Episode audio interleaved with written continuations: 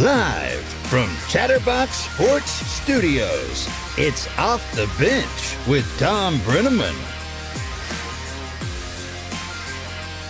How you doing? I hope that your Monday morning uh, is going to be better than your Friday morning if you're a golf fan.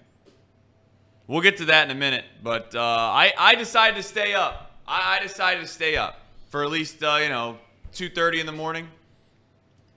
Then I went to bed. Then I tried to get myself back up, and then I found out that uh, what I had seen when I went to bed wasn't even all that bad. It, it, it actually had gotten worse. Uh, for those that obviously watch the Ryder Cup, you'll know exactly what I'm talking about. But if you don't care about golf, then maybe it's a pleasant, good Friday morning to you. I'm Trace Fowler. This is Off the Bench, presented by United Dairy Farmers, and I need as much coffee as, as humanly possible. I guess we'll start in Major League Baseball. The Cincinnati Reds, they were off yesterday, but uh, that didn't mean there wasn't anything to pay attention to. We're in a position now where uh, other teams control their own destiny, and the Cubs used to be one of those teams. They were trying to avoid a sweep against Major League's best baseball team, the Atlanta Braves. And the Marlins were trying to beat a team from New York called the Metro- Metropolitans. And that, that game actually didn't even end. Let's start in Atlanta. David Ross and Zach Johnson are doing it. They're, they're, they're fighting it out, seeing who can lay the biggest egg. Looked like it wasn't going to go the Reds' way because the Cubs jumped out to a one to nothing lead, but that was before the Braves would answer right back. Matt Olson, bottom half of the first, made it two to one with a home run. The Braves controlled the rest of the way. They'd win five to three they would finish off a sweep of the Chicago Cubs, who are pretty much in a free fall. The Cubs were 76 and 64 with a 92% chance to make the postseason on September 6th. I think I had remembered a colleague of mine saying, Oh, we ain't worried about the wild card. I ain't worried about the wild card. We're going to go win the division. That's what our main focus is. I mean, yeah, the Reds, I get it. They want to make the wild card, but we're going to win the division. Today, the Cubs, 82 and 77. Less than a 20% chance to play in October. You hate to see it. Uh, now let's go to the Marlins, a team that, uh, quite frankly, I had given up on. I didn't think that they had what it took. But they played good baseball of late. The Mets and the Marlins, they were deadlocked at zero until the bottom of the eighth inning. Ortega would hit an RBI base hit. That would give the Mets a one to nothing lead, and the Cubs and the Reds, and I guess maybe the Diamondbacks, and I don't know if they pay attention in San Diego still, but maybe they were all hoping that they could hold that one to nothing lead, and sure enough, the Mets would blow it in the top of the ninth. Jazz Chisholm would double off the top of the wall. That would give the Marlins a 2 to 1 lead. But then the rain came. And it came. And it continued to come. The play would then get suspended. This is where on Twitter, x.com, whatever term you'd like to use, it was just all over the place. We got people disagreeing on what the, the, the rule book says and, and what 401.5AB means, all that stupid stuff. Listen, I mean, can we all be honest with ourselves for a half a second? If you think for a half, a, just just a, just a little bit, thinks to yourself that the Mets should automatically win that game in a situation that we're in right now – I just, I got to be honest. If that was the Reds playing up in New York, we would all be beside ourselves if there was people considering uh, uh, for a half a second that the game should revert back to the last full inning of play when you just took the lead. Fortunately for the Marlins, the rule states that the game is suspended if the away team takes or ties the game, takes the lead or ties the game. So we'll see. I'm guessing that Major League Baseball at this point is going to force them to come back and play on Monday if necessary. If necessary. And the only way that's really going to be necessary is uh, if the Cubs can find a way to win the series against the Brewers, I got something in my eye there. Or maybe the Diamondbacks find a way to get swept, or somehow the Marlins just don't take care of business against the Pittsburgh Pirates. But let's face it, the Marlins are the team that's the that, that, that more than likely is going to take that third and final wild card spot. That is unless the Diamondbacks, of course, get swept. So as you head into this weekend, I'm sure we'll talk about the scenarios going forward. But really, there's two prayers if you want to send up to the heavens as a Reds fan. One is that the Diamondbacks go to Houston, and Houston has a lot to play for. The Diamondbacks find themselves where they get swept, and the Reds sweep, which seems like the most toughest task, if we're being honest. I know that it's the Cardinals, but that's where we're at. And maybe the Pirates do get swept and they have to go back to New York to play. We shall find out. There was football yesterday. Yes, there was. Unfortunately, as Packer fans, uh, it looked like a good start for the Green Bay Packers. They'd intercept Jared Goff, they get the ball in their own side of the field. But unfortunately, that only got held to a field goal, and that pretty much was the only positive thing that happened for Green Bay for quite some time. Lions dominated from the start to finish, leading 14 to 3 at the, after the first quarter, 27 to 3 at the half. Lions would go on to win 30 to 34 to 20. Dan Campbell appears to uh, have the Lions in very good hands. They got good offensive line. They have a good defensive line. The Lions are a good football team. They just are. Now, whether or not they're an elite football team, I don't know, but I'm certainly going to put them in the category of good. Very good, maybe even very good, maybe very good. We'll find out how far the Lions go, but they're not the Lions of old. Maybe this will be the year where the dead franchises come to life. You got the Lions, you got the Browns. Browns got an opportunity to make a statement this week as well. They face the Ravens, and we'll see what happens, and we'll see what we all pick because we have picks today. The Ryder Cup. I, uh, I, I talked about it a little bit there at the top of the show, didn't I? You know, they haven't won overseas in 30 years. Do you realize like how hard that is? You realize how many times you have to go over there and lose to make it 30 years? 15 times.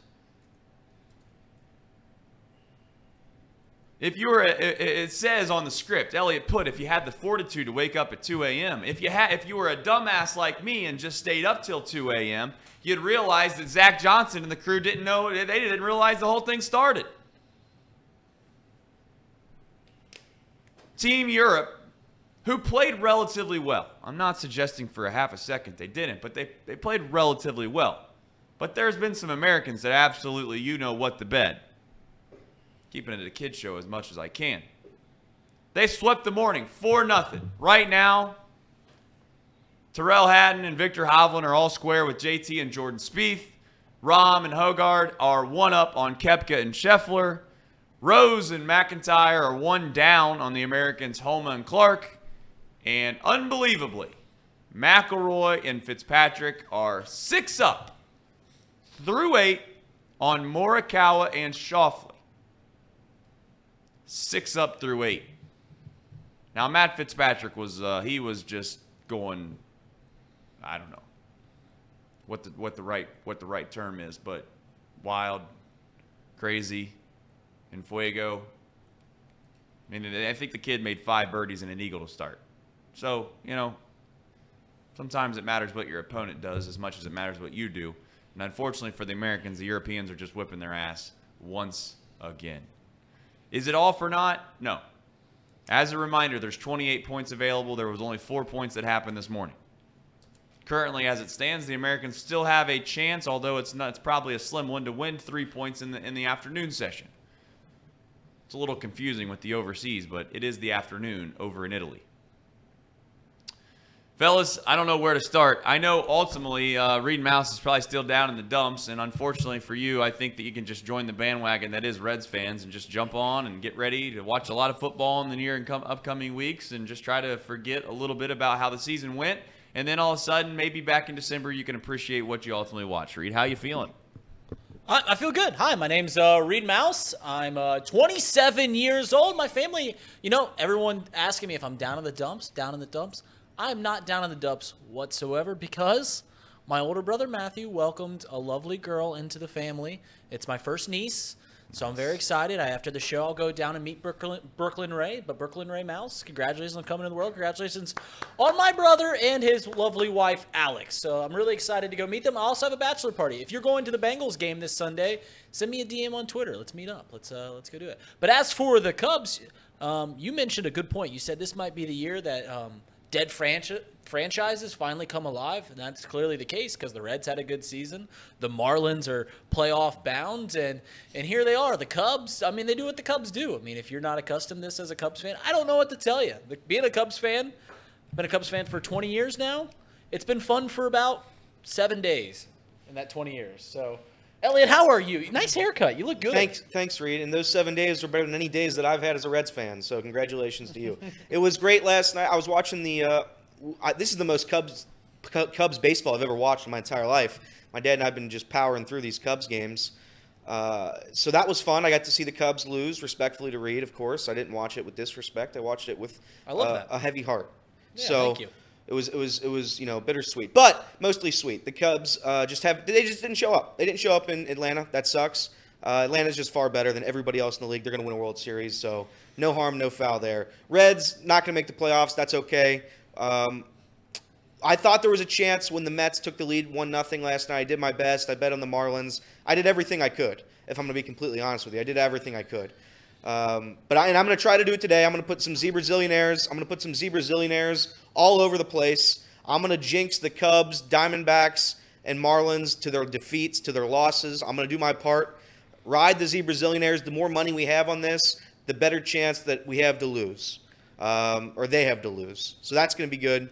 Other than that, football last night, Amazon football. Amazon needs to get rid of the fo- Prime's terrible. They need to get rid of the football broadcast. I can't do it anymore. Mm. Amazon football, I, with the lags and the sh- and the horrible stream, the whole setup's abysmal. It's disgraceful. Nobody wants to watch it. Put it on NBC and, and call it a, call it a day. tired of it.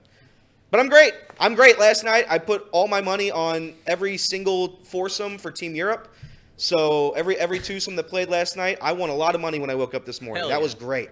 That did was you really? phenomenal. Did I you? did. Gen- you genuinely did that? Oh, I, I, I can show you the receipts. But I, it's listen, I, and again, that's only because I try to jink, reverse jinx the U.S. into wins or, or my teams into wins. And more, more than not, my teams just lose. Everything that I cheer for loses and dies. So I'll just make money off it. If I'm going to be sad and and I don't get to be happy watching sports, I'm going to make money off it.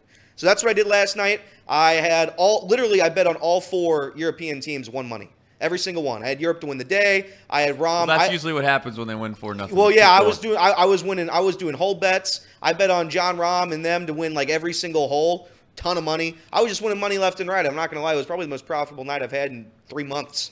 But it was great. Other than that, I'm great. It's happy to be here. It's really wet outside. But other than that, we're great. Sean, Bear, Spur Bear, what's up? roar, up? roar, roar. What's going on, fellas? Happy to be back. Hopefully, uh, I can stick around the day and don't have to run out the door and have my mom staring at me through a window over there. But, uh, yeah. That was Elite Live show. huh? That was an Elite Live production thing. Yeah, live production. But uh, big big Bearcat fan tonight. Let's go. Let's go UC Bearcats. Let's really get that first Big 12 victory. And another team to look out for tonight. The Seattle Mariners. We need them to win tonight. We need them to keep on winning. They're playing the Texas Rangers because if they keep winning, that means Houston has to keep trying. And I'm hoping Houston can get that sweep this weekend. I'm not down and out yet, Elliot. Well, I'm down and Until out. the Diamondbacks And, win and I'm down. I'm down and out on the Until the Bearcats too. Diamondbacks win one This more is- game, There's one good thing or the about Reds lose one more game. There's one. They're good, not mathematically There's hope. out. The, no, the Reds have no hope. But the, there's also no hope for the Bearcats. You mentioned the Bearcats. This is the best part of college football. When when a when a team loses, your playoff chances and your season's just gone.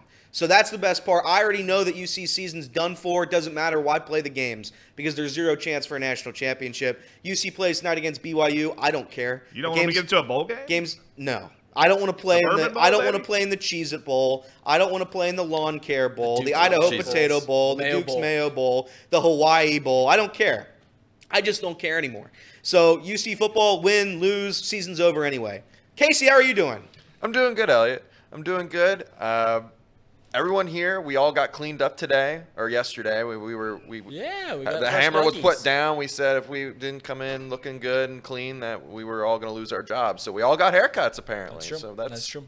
That is a true story that Casey just Yeah, told. yeah. Speaking of speaking of true stories, everyone was asking about my uh, my Cubs fandom. I got a fun story to tell about my Cubs fandom. So last night I'm out doing stuff um, with my wife. I'm watching the Cubs game. I see they go down four to one. My phone dies as I'm watching the game. I come home about an hour and a half later. I first thing I do, I turn on MLB TV. If any of you guys know MLB TV, sometimes it plays the game that you most recently watched on live on the television. So I turn on, it's the top of the ninth inning. The Cubs have a 4 3 lead. And I'm just sitting here, I'm watching this. I'm like, man, are we going to blow another lead? And then it goes to the bottom half of the ninth. And I'm like, man, we're going with Mark Leiter again. And then we get the first out against Matt Olson. I was like, come on, two more. Let's keep this alive. God, we're falling behind Marcell Ozuna again. And then he hits the home run. I'm like, oh, I've seen this all before. I watched this literally last night. And then I turned on the, the real game and they were down 5-2. So it was a it was it was a it was an interesting about five minute stretch for old Rita Roo when he got home. This is going to be the toughest show that I've probably done, uh, largely because uh, usually I, I have a hard time doing the show when I'm not distracted. It's going to be really difficult doing it today as I'm distracted trying to see if the Americans can pull themselves out of a hole here. Um, so if you have uh, two, t- two televisions, two tabs open at work, I can c- completely understand why. Uh, Super chat coming in from Mr. Mo says, "What's funny is UC's natty hopes for basketball disappear at the beginning of the season too, so it's not just a football thing." Whoa. Um, Mr. Mo's coming in firing shots. Is this a Xavier fan talking about natty hopes? Is that is that what we're doing here? He said he does not watch college basketball. Oh. And also, Okay. and also, Um, that's just wrong because if you lose in the early season of college basketball and Yeah, you go on like 10, 15 game winning streak, you're back in. So I mean, that's you- also wrong. if, in So, Mr. col- Mo, you paid five dollars to be wrong, and that's okay. Thank you for your money. There's no refunds on that. But listen, I'm gonna take it. I'm gonna go put five dollars on Xavier to miss the postseason again. That's what I'm gonna do with that five dollars you just sent in. So thank you very much. it's, it's what's great about college basketball as opposed to college football. They could literally lose every game in the regular season, get to the tournament, t- tournament, the conference tournament, win the rest of your games, win a national championship. Yes. as So long as everybody there's not that many tournaments anymore i don't think. There's not many of them that allow all the teams in the in the conference to get into the uh, conference tournament. but your point is valid. I mean listen that's that's that's the uh, that's the caveat of of college basketball and college football right? College basketball is one of those things where you know, many people probably don't really pay attention to college basketball until you get towards March because that's just when the stakes are the highest. Um, certainly, if you love basketball, if you love college basketball, there's certain there's certainly a reason to watch all year long. I'm not suggesting that it's worthless in November and December, but uh, but certainly you look at uh, you look at many of the national champions of the past, and most of the time they don't play their best basketball towards till towards the end of the year. UConn looked like uh, looked like a team that was lost for about a three week stretch last year, uh, and everyone in the Big East will remind you it was against all Big East teams, but point still stands. You know, this is the thing about UC. Really quickly before we kind of get into other subjects and things that matter. Here's the thing about UC football. I just think that maybe, and again. I know that this is a wild thing to say. Is the college football playoff the worst thing that's going to happen to this fan base? Because we're at a point now where UC football for the longest time was like every week you could get somewhat excited because if you won that game, it was fun. It was something to look forward to. Now UC fans, and I know Elliot may not be the the the uh, the perfect depiction of every fan that is UC football, but it's like you, you got a chance to win your first Big 12 game. I mean, you should be excited about it. That should be something worthwhile to watch. It's enjoyable. But now, oh no, if you don't make the college football playoff, what are we doing here if you're a UC fan for football specifically, with all due respect, of course? You had one great class come through. One great class come through. You had a coach that struck lightning in a bottle. Everything fell your way. Might I remind you in the Big 12 championship that same year, if it doesn't go your way and Baylor wins, and they, eh, or whatever term it was, UC still doesn't get in the college football playoff. So it was just in in in without better vocabulary, it was a miracle from the first place to get in the college football playoff. Now we want to make that somewhat of the standard. That just can't be the case. It just can't be the case. If UC football wins seven games a year or more, it's a great season. Tell me I'm wrong, Elliot. No, you're not wrong, but at the same and I and, and by the way, yeah, for most UC fans tonight should mean something. Blah blah blah blah blah. We'll all have fun and candy and whatever. We can all sit around the fire and sing "Kumbaya" when you beat BYU tonight in a meaningless Big 12 game. But for me personally, I try to win. I try to wake up and I try to have a team that I like compete for a national championship. And UC football right now, unfortunately, with a loss to Miami of Ohio at home, is not a national championship competing team. So I check out of the season because it's not worth my time. I, I'm frustrated by Emory Jones. I'm frustrated by everything. UC basketball is all I have left this year. So we'll see. We'll see if they can pull it together. For, hope for a miracle run in the Big 12, the best basketball conference of all time. But to answer your question, no, it shouldn't be the standard. You shouldn't wake up and expect national titles like Alabama. We are not Alabama. We do not have Nick Saban. We have Scott Satterfield. I mean, it's just, it's just, it's just. You wake up and I like when I try to watch a UC football game and I'm like, oh, this is going to be a good game. I like, and then we think like, oh, who's our coach? Scott Satterfield, a guy who fans picketed outside of Louisville and just tried to get him out of the stadium as fast as possible. So that's why I'm a little down in the dumps. I'm a little down in the dumps. I'm a little down in the dumps about UC sports. But if you're a UC fan, cheer on cheer on BYU, rah rah rah. Let's go. Hey, uh, really quick, stay on on UC. We have two relatively big UC fans in the room right now. If if things don't go well this year for UC football, and for all intents and purposes, it's probably not going to go all that well, considering that you have a brand new head coach. And anytime you get a brand new head coach, things are difficult. Period. You add on top of the fact that you have a transfer portal now. It's just not a really fair situation for Satterfield to to be judged by, but that's the world we live in now. You're going to be judged immediately. Satterfield's going to have people that think that he's not a good football coach if he wins three games this year, when you could have put Nick Saban in the same situation as Satterfield, and Nick Saban might have won three games this year. I don't know. Certainly, the thing that's not helping the cause of Satterfield is Deion Sanders. And the reason I bring this all up is because there's a guy that decided to make a decision this year, and maybe you could convince me that Deion what he didn't want to come to UC and they wouldn't have had the money or they couldn't have figured it all out. But how long does John Cunningham sit at the top of UC athletics before he starts taking some heat if Wes Miller isn't able to find a way to win basketball games in the next maybe call it two years? I know this is a lot of hypotheticals right now. Yeah, but well, let's go- let's- let's go- let's- let's- keep doing this thing like we act like like John Cunningham and the Bearcats just said no to Deion. I think they did. I, I, there, there's literally been no I evidence to that There been- whatsoever. What do you mean? Absolutely. Absolutely, They there's no evidence. There has been How, not- how did he? How did he not even get like a full fledged interview? You're telling me that Deion Sanders wouldn't have at least been brought in? I'll tell you this right now: if you're a good salesperson, if you're somebody worth a shit, you at least entertain the option. You listen to somebody. You let them come in. You bring them around campus. You make it a big deal, and then you try to figure out if it's going to make sense or not. John Cunningham never even gave it a shot. Never even brought him in. Never even made it a big thing. You know why? Because they thought to themselves, "We don't want to deal with that." That's not our style. I'm going to go get somebody the else. fact that And Deion even This said is that's speculation That is a hour. fact. Spec, spec, spec, spec, speculation hour. Spec, spec. Well, spec, Deion spec, even said that they hour. that he wanted to come to UC. he sent. He put out one Instagram post of So him wearing a You Reds don't think jersey. he would have entertained the UC Yeah, job like- if they were interested? I, I don't. I'm not saying that, but we're because acting. Colorado's such a better better program and They such a certainly- better opportunity than UC. You're you're probably right, Reed. You're Well, probably I'm right. just- he probably was like, you know we what? are You know where I acting- want to go? I want to go to Colorado, where they've not won shit for 30 years. That's where I want to go. Oh, what conference is it in? Oh, it's in the same exact conference as UC, who just went to the college football playoff. Where do you want to go? Do you want to go to Boulder or do you want to go to University of Cincinnati? I'm I just- don't know. I'm just saying we're acting like the Ba- like Deion like was begging to come to UC and Bearcats turned him down. I'm not saying that they didn't have. I, I, I'm not saying that it wasn't an open door or anything like that. I'm just saying that we're acting like the Bearcats just said like we don't want Deion. They Deion- did. They didn't They interview did, him. though. You I have, just- to, If you they have to interview, interview a him. guy to show any kind of interest. But in I'm him. just saying. I think like if if if the options were between Colorado and UC, he still takes Colorado. why? Because more money.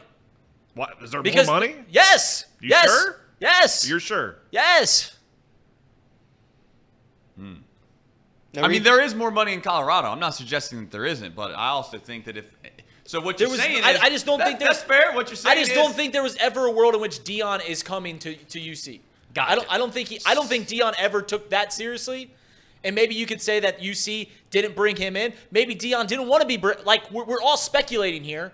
So But a I guy- think. a But guy if we're gonna a picture- speculate, if we're gonna speculate, I'm not gonna speculate on the side that UC fucked up. Man, that's a kid show. Oh, Oh, I don't have a bleeper. Beep. Missed it.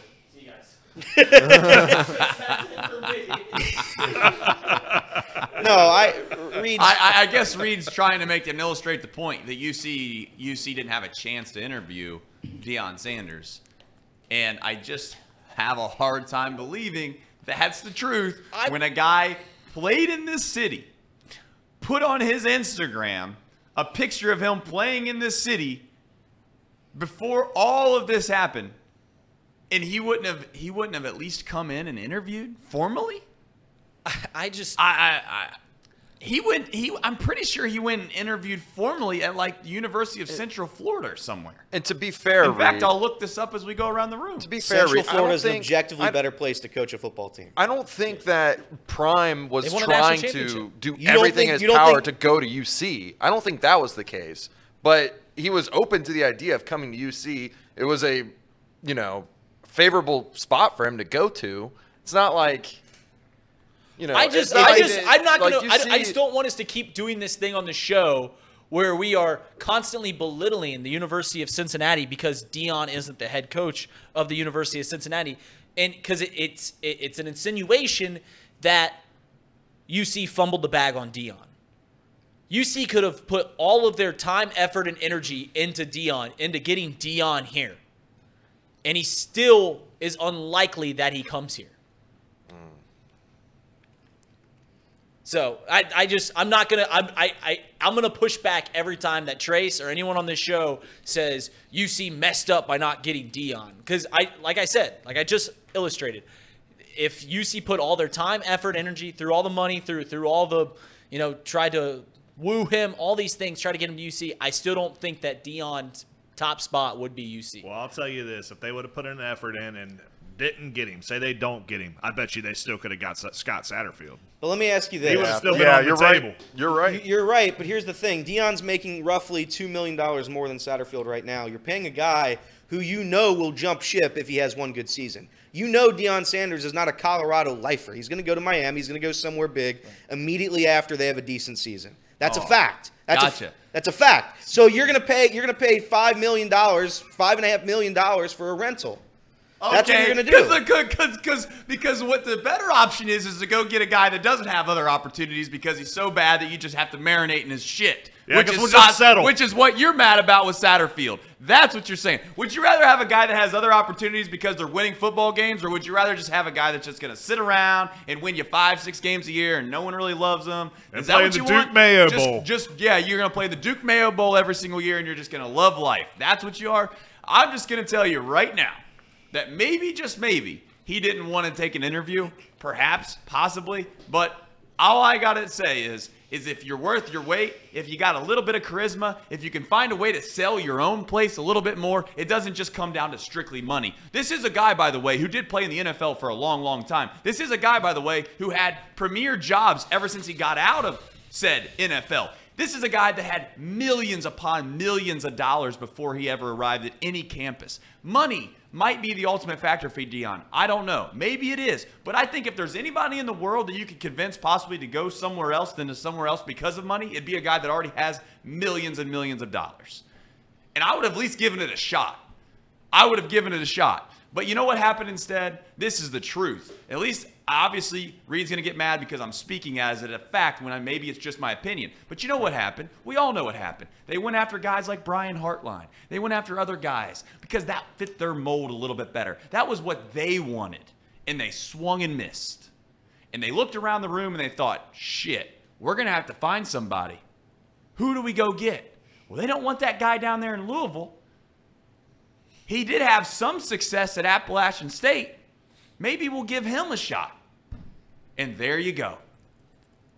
Match made in heaven.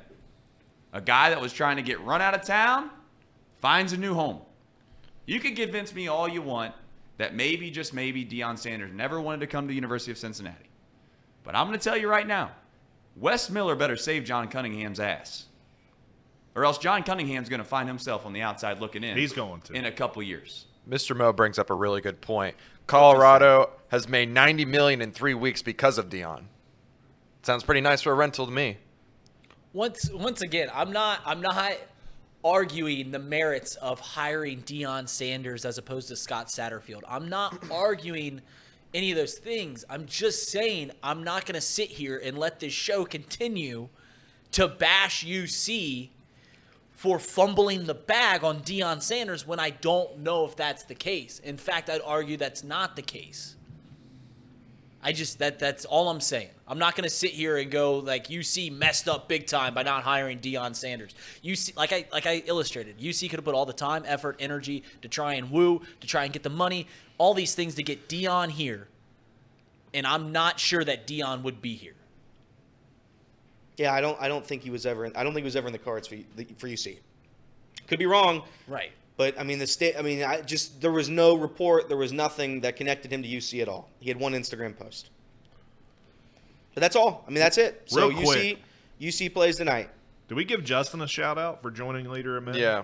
Okay. Shout out, sh- shout out to. Well, I'm not saying yeah that we did. Shout out to Justin. Ek- I don't know how to pronounce his last name. Anyone want to help me out here? It's I'm working on trying to get my YouTube pulled up for the fan funding. If you're not logged in, it doesn't show you the uh, super chat. So I am I am back better than ever. Justin Edgel, Edgel. you are a leader of men. Uh, Mr. Mo with a good point. Yes, Drew Garrison says we have an F bomb, just what this show needed. Thank you, Reed. Man, some some love it.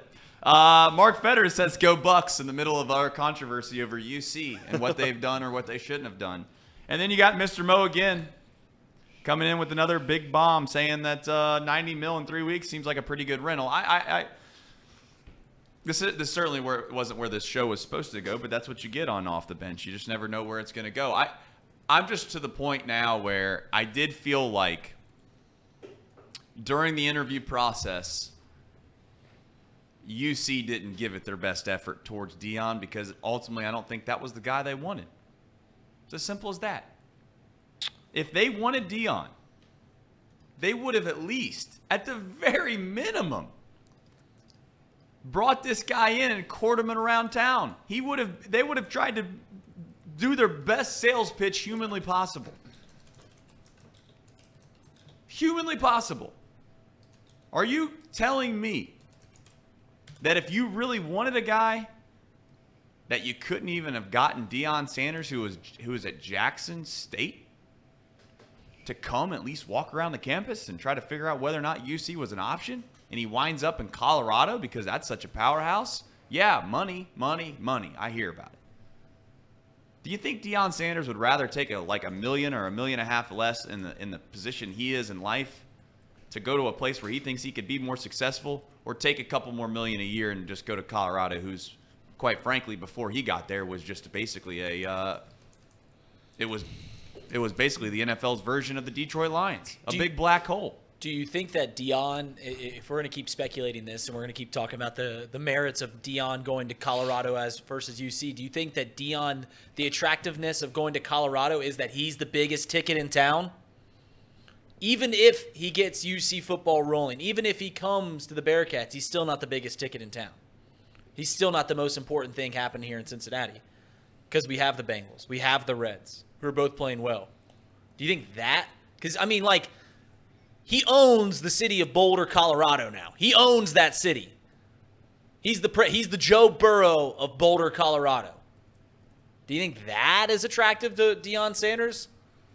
It could be. Because you know it is. It, it, it is not. It You- could be. It is. No, what Reed's trying to suggest is that Deion Sanders' ego isn't so big. It's not big enough to think that if he thought that he came to Cincinnati, he wouldn't be the biggest thing in town. Because you know what? That would I, that's what I'd be selling.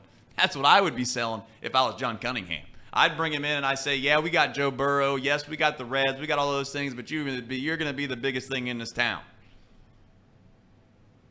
And oh, by the way, guess what? Look at all these different things we have in our town.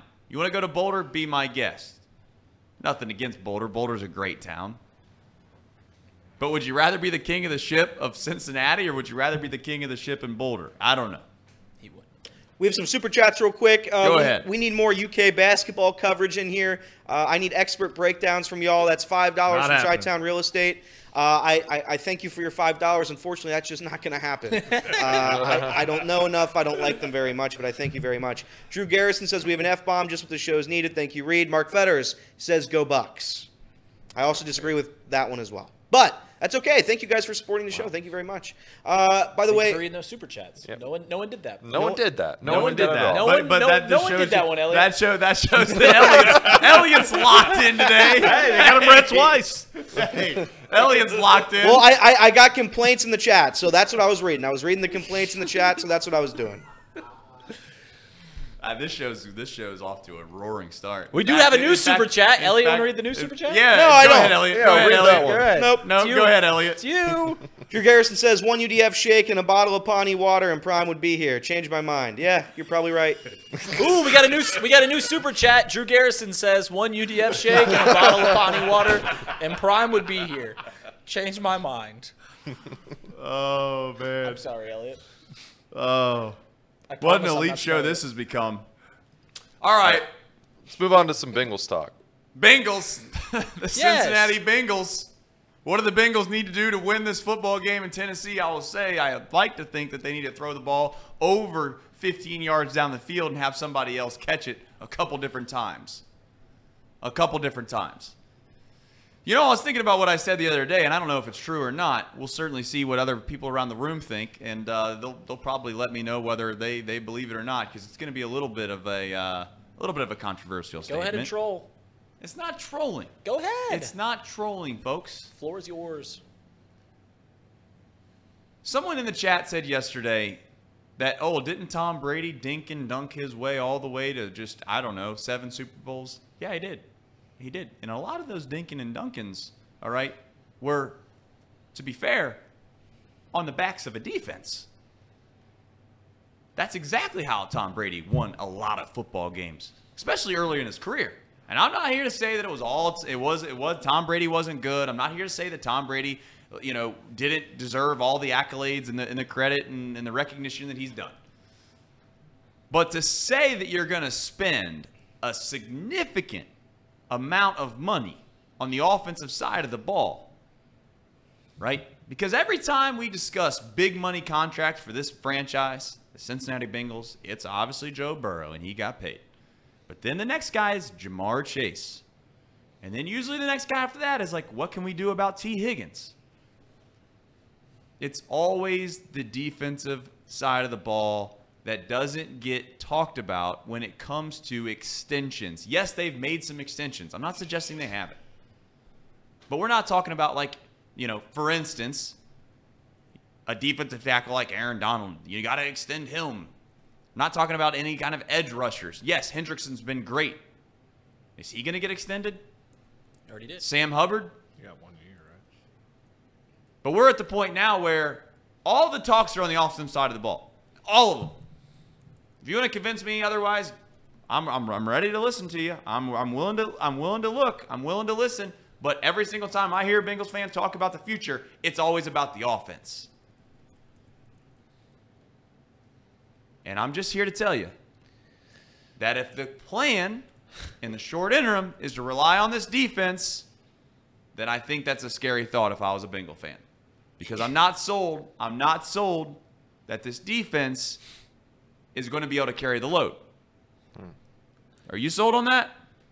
Listen, you're, you're asking if if the Bengals should start extending defensive players. No, I'm saying that this defense is never the thing that everyone talks about as to why this team has success. It is exactly that. And then when you suggest that you have a $219 million guaranteed quarterback, the answer now is that you can dink your del- dink and dunk yourself all the way down the field. Listen, every every team, unless they have a superstar defensive player, they don't. They talk about the offense more because that's what fans are drawn to: scoring points.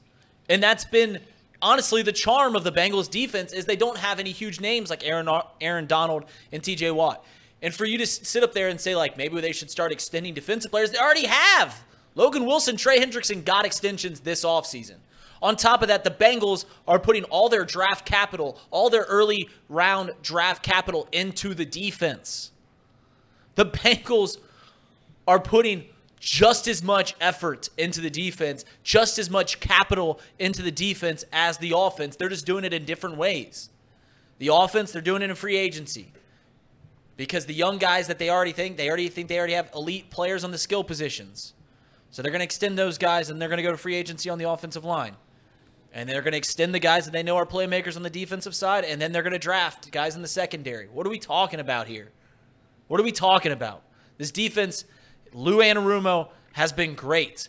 I said last week that the defense had been bad for six of the eight. They've been great. first- Wait a minute, timeout. This is what cracks me up. They've been great. Objectively, week one and two, they were terrible. They had one good game against the Rams, and now all of a sudden you want to sit here and tell me they've been great? They've been great for two You years. ready to is hang your said. hat on this defense the rest of the year? I mean, I listen said to they've been great for Listen two what he years. says. No, Reed, Reed, was, Okay. Reed said he was. They were bad for six of eight quarters. I said So- they were bad for six of eight quarters last week, and they come out and have a, a marquee game on primetime football. They win that game single handedly.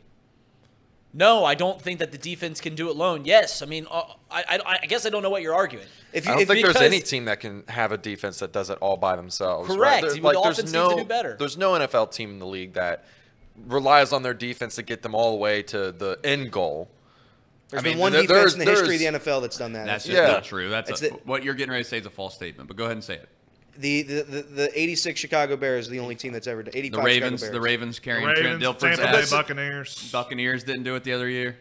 What Buc- about what about the Broncos when they the had Peyton Buccaneers- Manning's old ass? the they couldn't even Buccaneers with literally Hall do of- anything. the Buccaneers You want to with- keep going? Because I mean, you're, we've already Well, dis- those we've are- already The debunked Buccaneer- your the statement Buc- like five times over. The Buccaneers They're led talking the the what? 2002 Buccaneers. Oh well, whatever. Okay, Mike I was wrong Alstott, with that one. Fullback. Yeah. I mean, in the in the and, last and, ten and like Trace just said, the Denver Broncos, the year they won it, Peyton Manning was terrible that year, and they won Super Bowl because of their defense. But go ahead. You guys are trying to bring up a point. I- I'm just suggesting, are you guys ready to hang your hat on this defense? That's the question I'm asking. You guys are getting really defensive. I'm asking the question.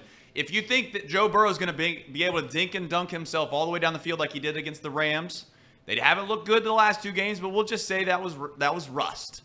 Well, But they, Well, they dink and dunk themselves down the field the, the, the, the game against the Rams.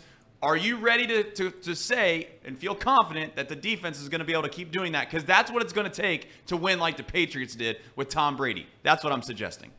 No, no. li- Listen, if we to to get where we need to play, be, the offense needs to play better. We're not resting on the laurels of the defense is going to do what they did on Monday night every week. That'd be asinine. That'd be crazy. That's not what anyone's suggesting. We know we have a great defense because it's been a great defense for two years. We know we have a great defense because in prime time they played well against a Hall of Famer Matt Stafford. The defense can help us win ball games, and they're going to have to pick up the slack until this offense figures itself out, till this offense figures its identity with a banged up Joe Burrow. if they don't, then they're in trouble. I mean, I Right, Don't, if- I, I don't. I don't think any of us have suggested that they can carry us all the way to the Super Bowl. But I mean, like for for me, for me, I think we really need Joe Burrow to just start getting marginally better week by week, and we'll see how he does this week. He's not wearing the the sleeve anymore. There's some there's a little bit of suggestion that maybe he's getting a little healthier. But right now, defenses are still playing us uh, uh, that too high safety look, which already limits our deep ball potential. So with the banged up Joe Burrow, dinking and dunking is really the only thing that they're able to do. As soon as they start dropping guys, as soon as they start with the single high safeties crowding up the box, I mean, I, I am a little worried. I'm a little worried what that looks like. But at the same time, we got Tee Higgins and Ja'Marr Chase who are going to have those one on ones on the outside. I feel pretty confident about that rather than what we have currently, which is the two high look where they have that shadow coverage of the safety over the top. So, I mean, we'll see what they do this week. I think that'll show a lot of what's to come. Yeah, as for what the Bang like how the Bengals can can score more points, their their plan has been to utilize their strengths, which is wide receivers. It is the pass game, which has been the strength of the past two years. And they said, listen, we're not built to to ground and pound. We're gonna try and get four yards here, three yards here, four yards through the air. The pass game can be an extension of the run game. We see that with screens. We see that with short slants. We see those with comebackers to Drew Sample in open space, which is our best oh. play, of course. Get the ball to DS 89 in open space and let him cook. But how can the Bengals evolve as an offensive unit because the plan that they had, which was the dinks and dunks, has shown not to be effective? Has shown that we can't do this, even though it is how the roster is built to have four wide, three wide, and you know get it to Tee Higgins and Ja'Marr Chase and Tyler Boyd for four yards here. That isn't that isn't working. At least it's not sustainable for an entire ball game because just against the Rams, they get across the field multiple, multiple times, and they only get in the red zone once, only get in the end zone once. How can they evolve the offense? Is it is it via different run schemes? Is it drawing up as much protect, protection for Joe Burrow to where maybe only two guys are going out and going downfield? Last night I watched Jared Goff roll out to the left and throw a ball 20 yards downfield, and I said, that would be nice if we could do that with Joe Burrow. but we can't right now. We can't. How can this get, how can this offense evolve against a bad defense in the Tennessee Titans this Sunday? That's the question. Uh, Drew Garrison, it's been an expensive day, he says. Michigan man Dax Hill and his coming out party had his coming out party. The Bengals defense is all the way back. The show is expensive for me today. Listen, I, I, I, I, I'd understand why people believe in this defense. I'm not suggesting for a second that they shouldn't be believed in. I guess what I am suggesting is that if the dink and dunk thing, which is what people, again, the other day in the chat were suggesting that the Bengals can keep doing, is going to work, then you're going to rely on the defense. Simple as that. That's all I'm saying. If you want to get mad at me because I'm sitting here suggesting that if Joe Burrow can't throw the ball down the field, that you're relying on a defense that hasn't been proven, then I guess go ahead, keep wearing those those colored glasses. Keep enjoying what you have. The defense and Evan McPherson. Yeah, I mean, Well, well, I mean, and- like and- let's Yeah. let's let's not say that the defense hasn't been proven when you literally sat up here last week and said that the reason that they've had success in the postseason is the defense. Yeah. that's that's proving it. and they they have a different defense this year. they have the exact same defense minus two guys, two- two- two- safeties, which Two, is the two really good players. two And safeties, which Dax is Hill the least out- important position on the defense. And one of them has been balling out. One and of Dax them Hill just looks been great. all over the field. And He's Dax an Hill looks great. like, Chi-Town Real Estate, another super chat. I will not be out super chatted. Game on, Drew. Yes. Also, shout out to my Uncle Dave. Uncle Dave's watching. Shout out there. A lot of shout outs. That, can we reread a super chat again? Uh, yeah, I will not be out super chatted. Game on, go. Drew. Chi-Town Real Great. Estate. Also, I checked my stats on the on the defense thing. There's been three times where the that defense carrying Super Bowl team didn't also rank in the top ten of offense. So I, I, I don't know what we're talking about there. Uh, the, the the Bengals defense is fine. Joe Burrow has to play well. I mean that's just a fact. If Right. Joe if you're if you're gonna have a if you're gonna have a bad quarterback, you're not gonna win games. So if Joe Burrow is gonna throw 49 passes, gonna complete complete 50 percent of them. We're not winning football games. Defense good, defense bad. Doesn't matter. If you don't score points, you don't win. 19 points the rest of the way isn't winning football games. So figure it out. Joe Burrow, if he's hurt, he's hurt. Bench him for AJ McCarron. I'm not going to hear Jake Browning anything anymore. Jake Browning's a bum, a career bum. So Jake Browning, you might as well be cut. AJ McCarron, learn the offense. Get ready in three weeks after we torch these shitty teams, and we'll be ready after the bye with AJ McCarron. If that's what we want to do, because if he can't, if Joe Burrow can't show any progression here, then he's done. If he if, if he's going to play the same way, 50 drop back passes the next three games, complete 50% of them, and he can't throw long, bench him. He's done. We have to try to win football games with a quarterback that can play. I'm going to fire back offense, at you. matter. I'm firing back at you on Let's that. go. You don't think a good defense helps an offense? Of course. It, what, when did I say that? Yeah, when did you, say that? you just said they had a top top ten in offense because it's only been carried three times. A good defense gets you good field position, which means you're going to probably score more cour- points if yeah, you're an of- offense. of- I- And do you I- think top ten? The other thing I would say too, top ten, de- top ten offense. Like, could you do me a favor right now and tell me who the tenth ranked offense is in the NFL this year? I'm just curious. I want to see how elite that offense is before we get into this idea that Do if you you, want to have go a by top points? ten offense, Do you want to go by yeah, what are you going by points? points or yardage? Okay, was- well, the 10th team in offense this year is the Kansas City Chiefs. What do you think about their offense? What about the ninth team? Ninth team, the Detroit Lions? Yep, You want to go eighth? Yeah. It's the Eagles. yep. Okay, Chargers, What are we arguing here? Cowboys. These are all great offenses. Are offenses. we arguing that the top 10 offenses aren't good offenses? Is that what we're trying I'm to argue? suggesting that, yeah. Because that's you a tough argument. Keep reading the list. Let's go to number one. Let's go to number one ranked offense. Who's No, that? no, Who's I- that one? Let's see it, Reed. Who was I it? mean, in the top ten offenses, the only team that you, you could argue isn't isn't wowing is the Seahawks. No, I think But that what I'm trying to 37 points a suggest is, is that if you have a ninth or tenth ranked offense at the end of the year, and you have a you have a number one Yeah, we're team talking defense, three weeks. Of, Uh, Well, that's the, what he- the, he the wanted reason do. that you're winning football games because of your defense. The tenth ranked offense isn't like all that impressive to me. I guess is what I'm getting at. So to sit here and suggest just because they had a top ten offense isn't the reason why they're winning football games.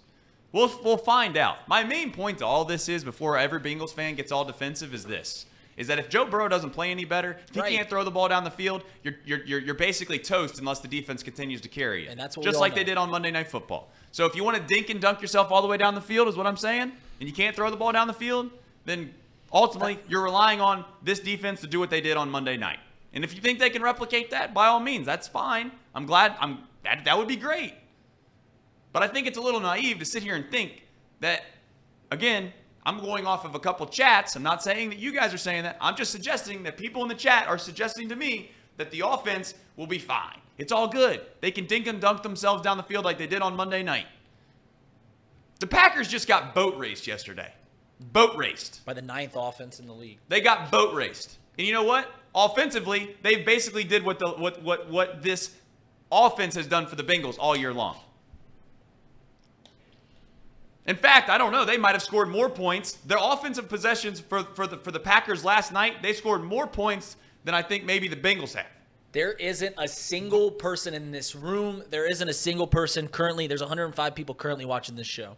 There's not a single person in this room. There's not a single person watching this show that doesn't think that the Bengals offense needs to play better because it does. We all know that if we want to have any relative success to what we've been the past few years. That that I mean, to to sit here and say that we think that we can get to where we think we can be without the offense getting better is is nothing because no one believes that. Not a single person believes that. Yeah, we can win games and the here and there by dinking and dunking and hoping on a good defensive game. Yeah, you can do that. In fact, that's what you argued with with Jake Browning when you said you wanted Jake Browning to start. Yeah, but we would, need the offense to get better. My we need the offense to get better. We all do. think that the offense needs to get better. And if you want to keep asserting that this defense is unproven, that that's a crazy that's a crazy assertion too. And I would I would also say like teams like the 49ers get away with dinking and dunking with a good run game. We really need Joe Mixon to have a great run game to start this game off. Or else you're right. I mean, we, we just won't be able to be able to go where we want to go. I think that's the most important part is will the Bengals decide that throwing Joe having Joe Burrow throw 50 times is probably not the smartest idea when he's got a bum ankle or a bum calf. I mean, that's I think that's the most important part of this game. When, when it yeah when it when it boils down to what's going on with the Bengals right now is it, they're just in a, an incredibly tough spot and it's all because of Joe Burrow's calf. Joe Burrow got hurt and they made the gamble to say we want Joe Burrow banged up, not at 100% to play against two division rivals week 1 and week 2. That gamble did not pay off. They went 0 2. Joe Burrow got even more hurt. But if they didn't want to punt on the season, they had to keep rolling Joe Burrow out there and keep rolling out a shell of this offense of what it could be. And that's going to be continuing because the options are continue to play Joe Burrow banged up and keep this season alive, or you roll somebody else out there and probably the season's over. I just think that's objectively funny. I see. I, I understand the faith in Joe. I get it. He He's said- taking you to play. Listen, he's taking you to places the Bengals have never have never been in many people's lifetimes.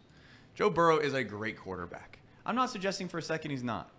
But when I hear people in the chat and everybody in here saying to me, "Oh my God, if they don't play Joe Burrow, there's no chance they have a chance at winning." I mean, if you watch the games like I do sometimes, I I think to myself, how much worse could you could you possibly be inept on offense and sit here and suggest to me you have no chance of winning? If you schematically use a guy's legs Well, that's the thing. and try to find ways to just move the ball down the field, this offense has not scored that many points with the Joe Burrow that you have. So if you're gonna, if again, am I saying that Joe Burrow is worse than Jake Browning?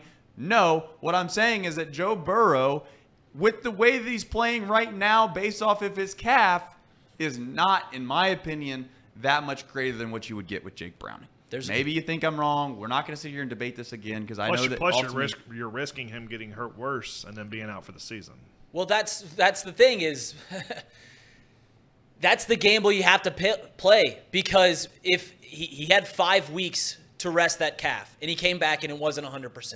And everything that everyone has said about this injury says that it, it, it would take more than five weeks, more time than that to be 100%. So the unfortunate reality is that Joe Burrow is going to play the majority of this year, if not this entire year, on a banged up leg. So, as I've mentioned before, the options are play a banged up Joe Burrow and see where the chips lay, and hopefully it gets better, and hopefully the offense can adapt around it.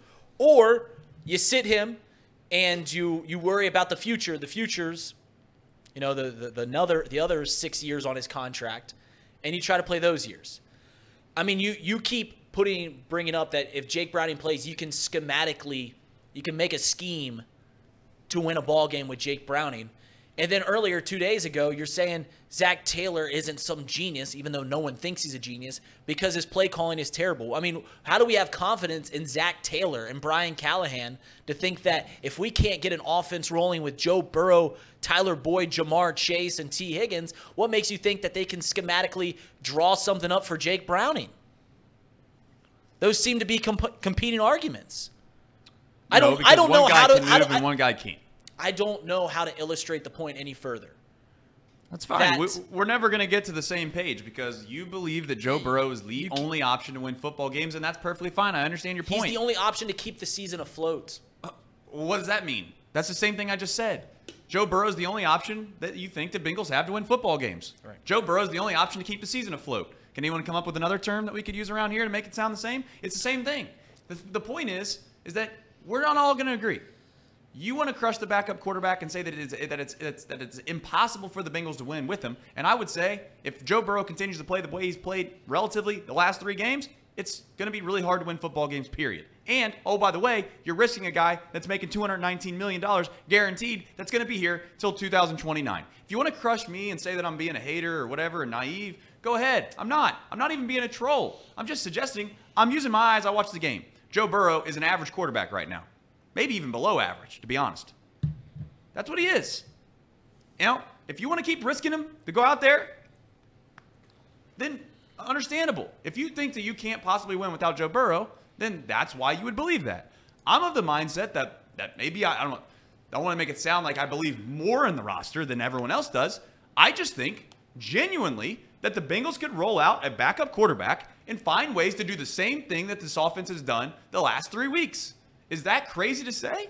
Trace, But I, the end I, goal there? I will I will concede to you Get that Joe Joe, Burrow Burrow. I will concede to you that that's Joe Burrow thing. looks like an average quarterback if he does not perform against the Titans because the Titans secondary is god awful. Everyone from last season to this year has thrown like 300 400 yards on that team. If Joe Burrow can't get to 300 yards or like near that 250, I'm going to be a little concerned.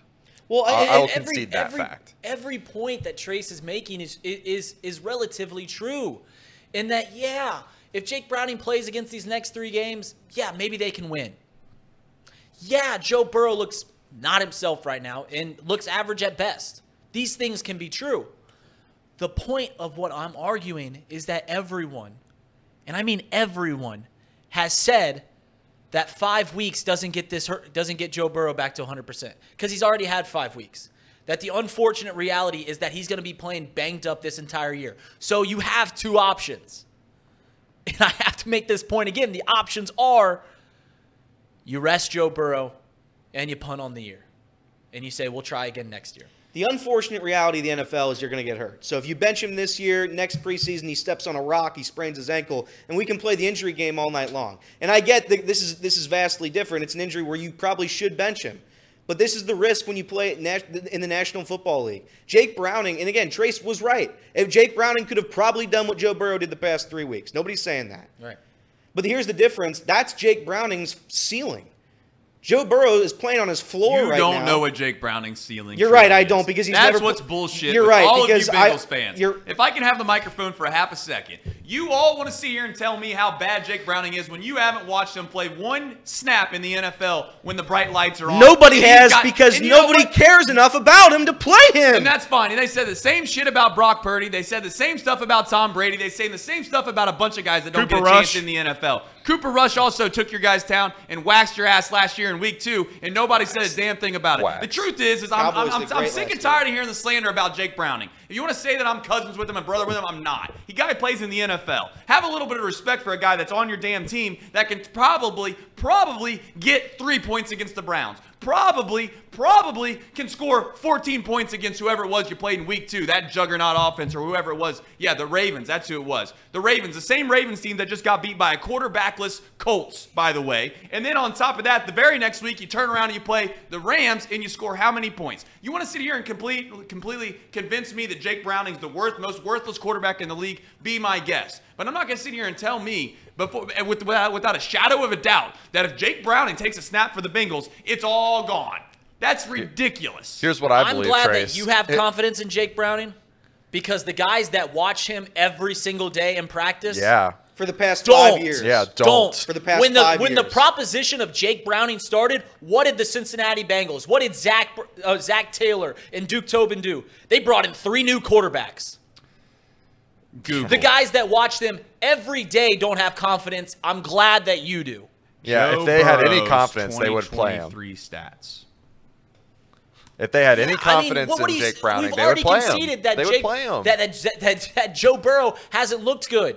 That's the argument. That's the point we're all making here. That's what you should be comparing yourself to. But what you guys have done, and that's perfectly fine. I understand why. What you've done is you put Joe Burrow on such a pedestal that you don't care about his play right now. You think that he's going to get back to what he was. You think that he's going to be that guy. And you know what? If he is, by all means, I'm waiting for it. I've been waiting for it. I waited week one, didn't see it. I waited week two, didn't see it. I'm waiting week three, didn't see it. Here we go into week four now. And then, oh, by the way, the, the, this terrible defense we're talking about, can someone pull up what the over under is this week against this terrible defense? Oh, by the way, the Titans team that just got thrashed the week before is a two and a half point dog against your Cincinnati Bengals. It's 41. When, what is it? 41. 41 is the over under.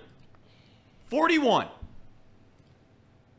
So this offense over under the, the, the Cincinnati Bengals over under for this week, my guess is what, 22 and a half, 23 points? For so, team, probably. so what you're saying to me is, is that we're willing to risk a guy. I guess I. This is what's crazy to me.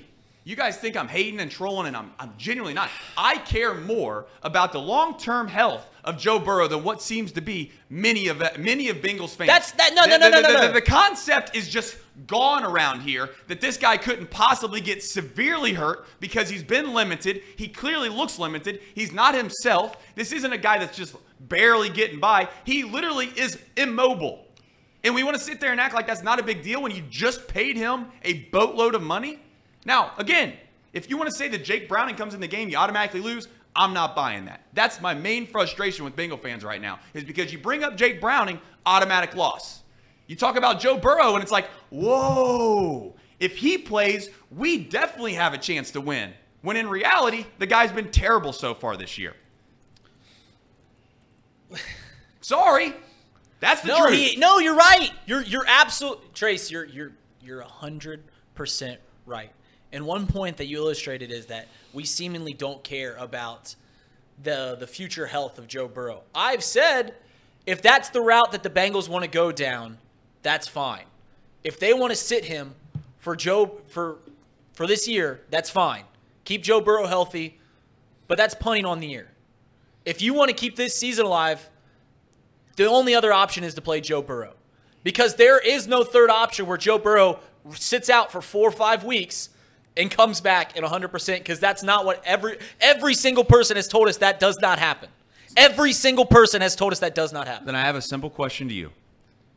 You're suggesting to me that Joe Burrow can't get healthy at all, no matter what, this season. Yes or no? Every single person has told us that this injury will linger the entire year. Fine. So if that's the case, and you're suggesting to me that Joe Burrow has no chance of being healthy for the rest of the year, You think with a straight face when you watch these football games right now that you think you can win a Super Bowl? I think that I think that we are at the floor of our offense with a banged up Joe Burrow. I don't think we're, I Joe think Burrow? we're at the Joe middle. I Burrow think we're at the can't get healthy then, right? He can't get healthy. I think I think they can I think they can do Well, better, now you're saying- better things with the offense. I think that they can scheme better. I think that I'm not saying that Joe Burrow I I mean his health is going to range between 60 and 80% depending on the week, depending on how much he can move and stuff like that. But he's going to be dealing with this. It's going to be hindering his play all season long.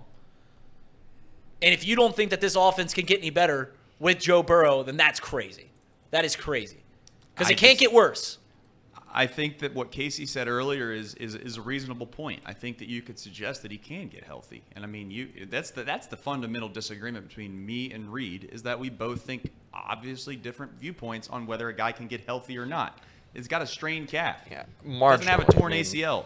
I think that Joe Burrow can get 100% healthy if you give him through the bye week. At least Yes, 90%. At I least mean- somewhere, somewhere to where at least at this. Could we all maybe we can He already agree has on- five weeks Maybe he- just he maybe if you were to sit through the bye week, he has a chance to look like the old Joe Burrow. That's what I'm looking for. If I can get the old Joe Burrow back, by all means, Super Bowl back on. If you're suggesting to me that we're just going to keep running this guy out there every week, and and and again, to be fair to Joe, he has had early season rust.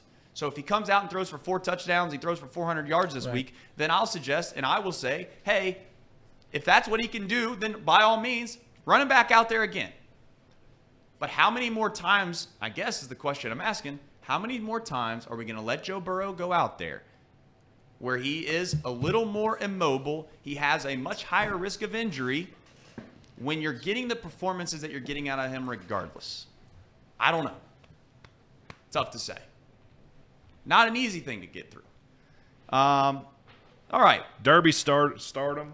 Are the Rams really a good football team? I don't know. Said the Bengals beat a good Rams football team. I think I- the, I think the Rams are going to win about six games this year. If I had to put a number on it. They're about a six win team. Um, That's fair. We got a couple super chats you need let's to do a couple super chats, and then we're going to do local at 11. This is getting people fired up. Maybe we'll stay on this whole show. I know. And you know what? People in the chat are saying, "Oh, Dre's got get, trying to get the views up, doing a shtick." I, listen, Brian, I'm not doing that. I mean, I care. I guess I care about a guy that just got paid. I don't know if can I like try to humble all of us for a minute and close your eyes and think about what this franchise looks like if Joe Burrow gets hurt.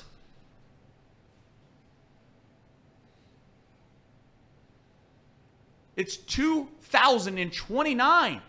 It's a guaranteed contract of $219 million. Yes, he could get hurt all a bunch of different ways, but to convince yourself right now that he's not more prone to getting hurt because he can't move is, is, is crazy to me. All right, let's do some super chats, and then we got some locals at 11, and we're going to pay a bunch of bills around here right now. Sir boy. I'm trying to get to him. Looks like YouTube's struggling. 13 and 4, sir boy. YouTube's struggling. What, Cowboys? Why can't I get to my Why can't I get to my supers on here? All right, I do see Ben Riley's super. I- I'll get to the rest of them. I promise. He says, "I honestly think Joey B would rather be taken off the off the, off on a stretcher than allow anyone, even Jesus Christ, to replace him just to vibe. That's fine, Ben." But sometimes you got to protect your own guys, don't you? There's a reason. There's a reason. There's medical doctors on the sidelines. So when a guy gets concussed, you take him off the field, right? There's probably a reason as to why they do that. Probably because these football players are different individuals psychologically, period. How many grown men do you know that want to go ram each other's heads into each other and get concussion after concussion after concussion? There's a reason that they pull guys out of the game and they force them to sit down now. And it's because players in general can't help themselves. That one guy also said if the Cards can beat the Cowboys with Josh Dobbs and the Bengals can't beat one team with their backup, this team isn't as good as what people think. That's fair. That's fair. I just am under the belief that there are two options this season, and one is you, you, you punt on the air and get Joe Burrow healthy for the future, or you keep playing Joe Burrow and keep the season afloat. The argument isn't one game. It's Right. it's it's you're benching Joe Burrow for a long period of time. Five weeks. Of course they can win one game with Jake Browning. Of course. One game for the rest of our lives, they can win that. They cannot go on a five game stretch where Jake Browning has a winning record. That is a fact. They cannot do it. This is a guy who's been in the NFL for five seasons. He's not. He's never been in the game. He's never been in a game until this year in a, in a meaningless game, in a meaningless snapping position. That's it. That's the only. That's the only thing he's ever had. So if that's what we're going to say, if we're going to say Jake Browning hasn't had the opportunity to shine, nobody's given him the opportunity because he's a bum, and that's just the truth. So if, yeah, we going to do weather now? All right, weather. Uh, yeah, this is the lowest I've ever been for weather, but sure, let's let's do it. Uh, it's raining, I think. I went outside. There was water in my car. That was enough for rain for me. So if you have an umbrella, you go get it out. You know what? You go get out your umbrella and you go dance in the goddamn rain. Excuse me for my language. But we're going to have a nice day. All right? Later in the day, it's not supposed to rain the whole day. It's going to rain for a little bit, and then it's not going to rain. And that's unless, of course, it does rain. Because I can't control the weather. I'm going to sit up here and tell you what the weather is right now, and in five minutes, the weather's going to change. There could be a hurricane that blows through here in five seconds. I don't have that information on me. All I have is the hour by hour forecast and what's happening outside this window. I'm looking outside that window. It's cloudy. It looks like there's going to be rain. 1 p.m., chance of rain. 2 p.m., chance of rain. 4 p.m., not a much high chance of rain there. Looks like actually sun. So sun, sun at f- 4 p.m., and right now it's raining. Other than that, that's the weather. If you want to tune in for the local forecast tonight on your on your local news channel, here's what you're going to see. You're going to see weather for about 15 minutes. You're going to have a 10 minute commercial break, and they're going to come back from that commercial break with five minutes of murders, murders, kills, all the worst crimes you can think of in this city that's ever happened. You're going to hear about them tonight on perhaps the most downing, disgusting display of broadcasting you'll ever see. That's all due respect to all local news. But to be quite honest, you go by saying if it bleeds, it leads. Well, I, I, I got better things to do with my time than find out who's bleeding in my city. So if you want to talk about who's bleeding, you go ahead and do it. You go to whatever local news they have tonight. Other than that, weather forecast, this is all you need. Look out. Here's your phone, Casey. Sorry. Here's your forecast. Rainy unless it doesn't rain. If it doesn't rain, you go outside without an umbrella. If it does rain, you bring an umbrella. Chip, back to you. If it bleeds, it leads. Is that what they actually say in the newsroom? Yeah, bring it back to me. Bring it back Correct. to me. Yep. Bring it back to Yep. me. Bring it back to me. It is what they say. So they come on there and, and, and they'll and you'll, they'll talk about tonight. And my grandma and grandpa, shout out to them. They watch it every single day for four hours. They watch this. I come over their house. I love my grandma and grandpa. Shout out Mama and Papa Pete. I go over their house. You know what they do? They watch the news, and I have to hear about murders and murders and robberies and, and thieves and all the worst criminals the city has to offer. There are good things that happen in this city, and you're not going to hear about any of them on the local news. All they all people care about is the weather. You have it on your phone. You have that information. You don't need to tune in. If you need to hear about a Viagra commercial, I got that for you too. It's Viagra commercials, weather, murder. That's all you're getting. No free ads. No free ads. Shout out Viagra. That's all I got. Chip, back to you. Well, that was an electric weather report, one in which you're not going to find, in my opinion, anywhere else. Now, some people would say that uh, that that's not accurate, but the truth seems that it is. Let's send it over. Let's send it over to to wherever that place is over there now. It's not the Ham and Eggers anymore, but it's something. Casey, Thanks, Chip. take it away. The Bengals Report is brought to you by Encore Technologies. Encore Technologies provides IT solutions for a data center world with a suite of services from mobile computing to desktop to data center, supporting both centralized and work from home computing modules to improve efficiency and Productivity. Ductivity. visit encore.tech. The path to innovation begins here. And let me tell you about Pawnee Water. Pawnee Water, made right here in Hamilton, Ohio, uses natural limestone filtration, unlike the other brands that use artificial processing. This results in the best tasting water in the world. Visit Pawnee Water at P A H H N I water.com to see where you can buy this great tasting water. And for me, it's that pH level, man. An eight, a solid eight. Hmm. It's not a nine, it's not a seven, it's an eight. Solid eight, just like Spur Bear. Yeah. What's your favorite thing about this water? Well, normally it's natural limestone filtration, but if you don't know, I'm going at a bachelor party, so I've got to get ready. This little little bottle cap makes for great shots. You can just take a nice shot. Mm. Down the gullet, through the hatch. Hmm. Pawnee water, natural hmm. limestone filtration. And if you shake it up, You can see it. I promise. Pawnee water. For me, it's the smoothness. You know, when you go to Kroger's, you go to no free ads, of course. If you go to Walmart, Kroger's, all these big stores, you're going to see low, low, lower brand waters than you'll, you'll care to admit. You'll see waters from the islands of Fiji. Spoiler: some some guy scooped that out of a toilet. I mean, I, that's and they put it in the refrigerator, and that's what they're selling. They're calling it the islands of Fiji. It's more like the toilets of Walmart. So that's what you're getting there. Now, if you want a pure water, if you want a, a nice, smooth water that's going to help your throat, soothe your throat. I haven't coughed much today. Actually, this is the first time in a long time I haven't had a cough during the morning. So that can we get a clap for that? Thank you. Um, so, but it, and that's partially because of Pawnee water. It cures the cough. It cures my throat. Everybody go out and buy it right now. Pawnee water, perhaps the greatest water known to man. Spur, what do you like about this water? I like that it's the best tasting water in the world. It says it right on the bottle, so it's got to be right. It's true. Trace? Uh, I like the fact that it's made right here in Hamilton, Ohio. For those that care about the Ryder Cup, um, not great. Oh no. Not great. Um, I believe Jon Rahm just chipped in. He did. What is life? Yeah, what is life? Speaking of that, real quick, before we transition, Justin Thomas, by the way, he's, he's been the only U.S. player that's worth a damn today. Uh, Casey, real quick, I sent you a Twitter video on your DM. Yep. I just I just wanted to take a quick look at New York City right now because this is why uh, the Marlins and Mets didn't weren't able to play last night. I don't know if you've seen this, Trace, but this is going to be a live look in of, of the city of New York, and perhaps they need now. Now this is where a professional meteorologist like me could have really helped this city because it looks like a war zone there. I mean, it looks like these people are on boats in the middle of the street. Look at this. This is live in New York City right now. Thank a- God we don't have our F one fifty there. You see that whirlpool right Yeah, there? a whirlpool, get sucked that right into there, like- down to Pennywise. Pennywise, the dancing clown. Woo. Let's get Elliot to New York. We need Let's- a, we yeah, need, let's- we need a yeah. live report. Quick flight to New York. I'll do it. I'll do it for the brand, and I'll bring a boat, and I'll get out there. I'll do what half the meteorologists in the world have don't have the gumption to do. The fortitude, the go- strength. I knew you had one more in you. The you. goal. I, I knew, I knew you had one more in you. That Yeah. was elite right there. That was elite.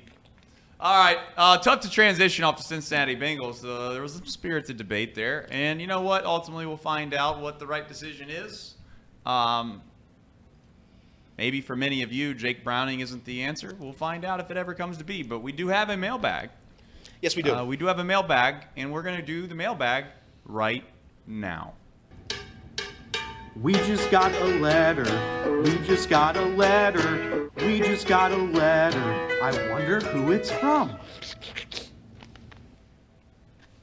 Well, it's we're gonna get right back to the Bengals talk here because that's where the mailbag is. Uh, I didn't think that I would have to be covering my ears for most of that argument. It got loud in here. It got personal. I felt scared. I was a little bit. I've had to put up my hood because my ears were bleeding.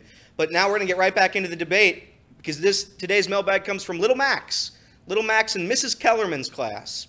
Little Max would like to know, as the Bengals gear up to take on the Titans, do you expect the Bengals to maintain the same game plan of having our hobbled quarterback drop back 49 times instead of making Joe Mixon a staple of the a staple of the offense? I personally believe Joe Mixon should run the ball more than seven times and a half. That's what I personally believe. When you have a quarterback who can't run or walk or move, but that's just me. What do I know? Maybe I'm stupid. But for me, Joe Mixon, who is an all pro running back, I would like to see him run the ball. That's just me. Joe Mixon ran the ball 20 times on Monday. He did. They also, through three games, the Bengals on first down have ran just as much as they have passed. That is a fact. 72 plays, it's 36 passes, 36 runs. Let, let me- That all being said, that all being said, the Bengals do need to run the ball more. The problem is they can't run the ball like they're currently doing. They have the lowest run success rate. It's like 25%. What they're doing is just not working running the ball.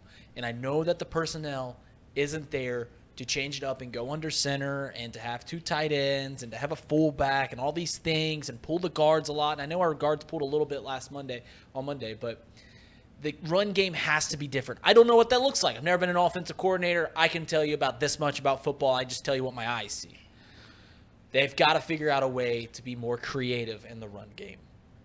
And then the problem is, is the defenses can pack the, the box because the Bengals aren't threatening downfield at all. That's a big problem. We'll see how they address it. Yeah, I for me, for me, It's the Bengals got to pH levels. They gotta, yeah, the pH levels.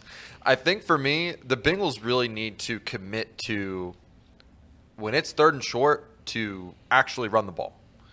They are not very effective on first down running the football, very effective on second down. I'd love to see what they do on third downs. Now, like I said, Monday or Tuesday, I'm sorry, whenever the end of the game was, they didn't have a whole lot of opportunities to run the ball on third down. And, you know, I think the third quarter really showed a lot of different looks in the run game. They had a lot of 13, 14 yard runs, bigger yard, yardage runs, and it involved them having a different scheme than what we're used to seeing. A lot of power, a lot of gap, and uh, then you know when we're trying to run the run the clock out, I mean they they were actually somewhat effective in doing so. I mean, fourth quarter, second down, gets a first down. Fourth down, gets a first down. So it's just, I think they need to just clean up the, the penalties and maybe we'll see a better run game. But to answer the question for Max, yes, we need to run the ball more than seven times in the first half. But that starts with being clean. You got to play clean. You can't make a lot of mistakes, can't make a bunch of penalties, and you can't get sacked. So all those combined should hopefully lead to a better run game. All right. Thank you, little Max, for Mrs. Kellerman's class. Drew in the chat brings up a good point. Uh, the Bengals' run game is probably hindered by the fact that they're not able to go under center as well. Correct. Correct. So I don't. The, the, To, to be fair, they don't th- even even the past two years they didn't go under center a whole lot because Yeah. that's not how Joe played in college. I mean, that's just that's just not how it's worked. Um, but yeah, they can't go pretty much at all right now because they don't want Joe to turn his back to the defense and they want him to to be in shotgun a lot. So Are we doing picks or are we doing by ourselves? Let's Um, do. I let's- am going to I am going to do a programming update just on those that do actually somewhat care. The uh, the Ryder Cup is currently on life support. Um, pretty pretty meaningful moments happening right now. Uh, hole hole 18 currently. Um, you have Spieth and Thomas against Hatton and I think Hovland, and it's tied going into the 18th hole. That is a huge swing. If the U.S. were to win that, then that is a big, big deal. If they were to lose that, however, it would be a pretty devastating and damning loss. They tie it. Maybe the maybe maybe uh, maybe the Ryder Cup's not dead. Currently, uh, the first two drives, if you've not watched, the Europeans, uh, Hovland sprayed his drive way out to the right, and this other kid, don't even know the kid's name, he did put one in the fairway, and now Justin Thomas, who I had a, if we're being honest, I had a little apprehension of putting him on the team. He uh, he puts one in the fairway as well. So Jordan Spieth to tee off last. We'll see what he does, but that is a huge, huge hole. And then just behind them uh, through 16 is uh, is another tied match. So you have two tied matches going to hole 17 and 18, and you got uh, the Americans pretty comfortably up in one other match, and then the Europeans pretty comfortably up in the other match. So those two will cancel out. So you have Americans have the opportunity to try to fi- find a way to, to get a point here, and if they don't, to be honest with you, not saying it's over, but they'd have to have a miraculous day tomorrow to, to try to find themselves back in it. Um, the Joe Mixon thing, if we were to talk about that really quickly, just I, I, listen. The Bengals got to find a way, as we all know, to, to, to schematically find ways to give their team and their playmakers an opportunity to get the ball in space. I think they did a good job. If we're going to say that they did anything well on Monday, I do think the, uh, the, the the penalties need to be cleaned up, but they did a good job of trying to get Ja'Marr Chase involved as much as humanly possible, right? I mean, they they, they made him an emphasis. Ja'Marr Chase is a difference maker, and we all know that. We'll see what ultimately, ends up happening. And um, Scotty Scheffler just threw a dime in on hole 17, so he's got a birdie putt along with Jon Rahm. They're probably going to be a uh, both are going to have a birdie putt. We'll see which one makes it to give them a chance. Uh, Scotty Scheffler just hit a ball that literally was this far from going in the hole. Literally, the pitch mark is this far from the hole. So, I know you probably don't care about golf. That's why you're not watching right now. And if you are watching it, you're like, I don't need the update. So I'll stop talking about it. But I am locked in. So I'm going to be a little distracted for the next 15 minutes if you don't mind. Um, Picks. picks. Let's do them. Pick, pick, pick. Where are we gonna start? College. College.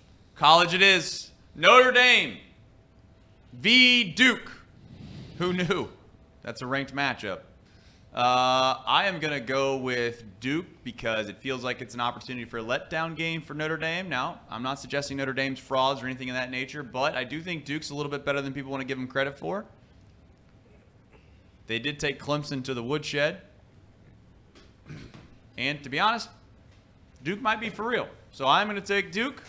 They are getting five and a half points. Reed? Uh, yeah, it's the Lou Holtz revenge game. So Lou Holtz, the ghost of Lou Holtz, is going to go over there in uh, North Carolina, and uh, Notre Dame's going to win by, I don't know, seven, s- seven, eight touchdowns. I don't know.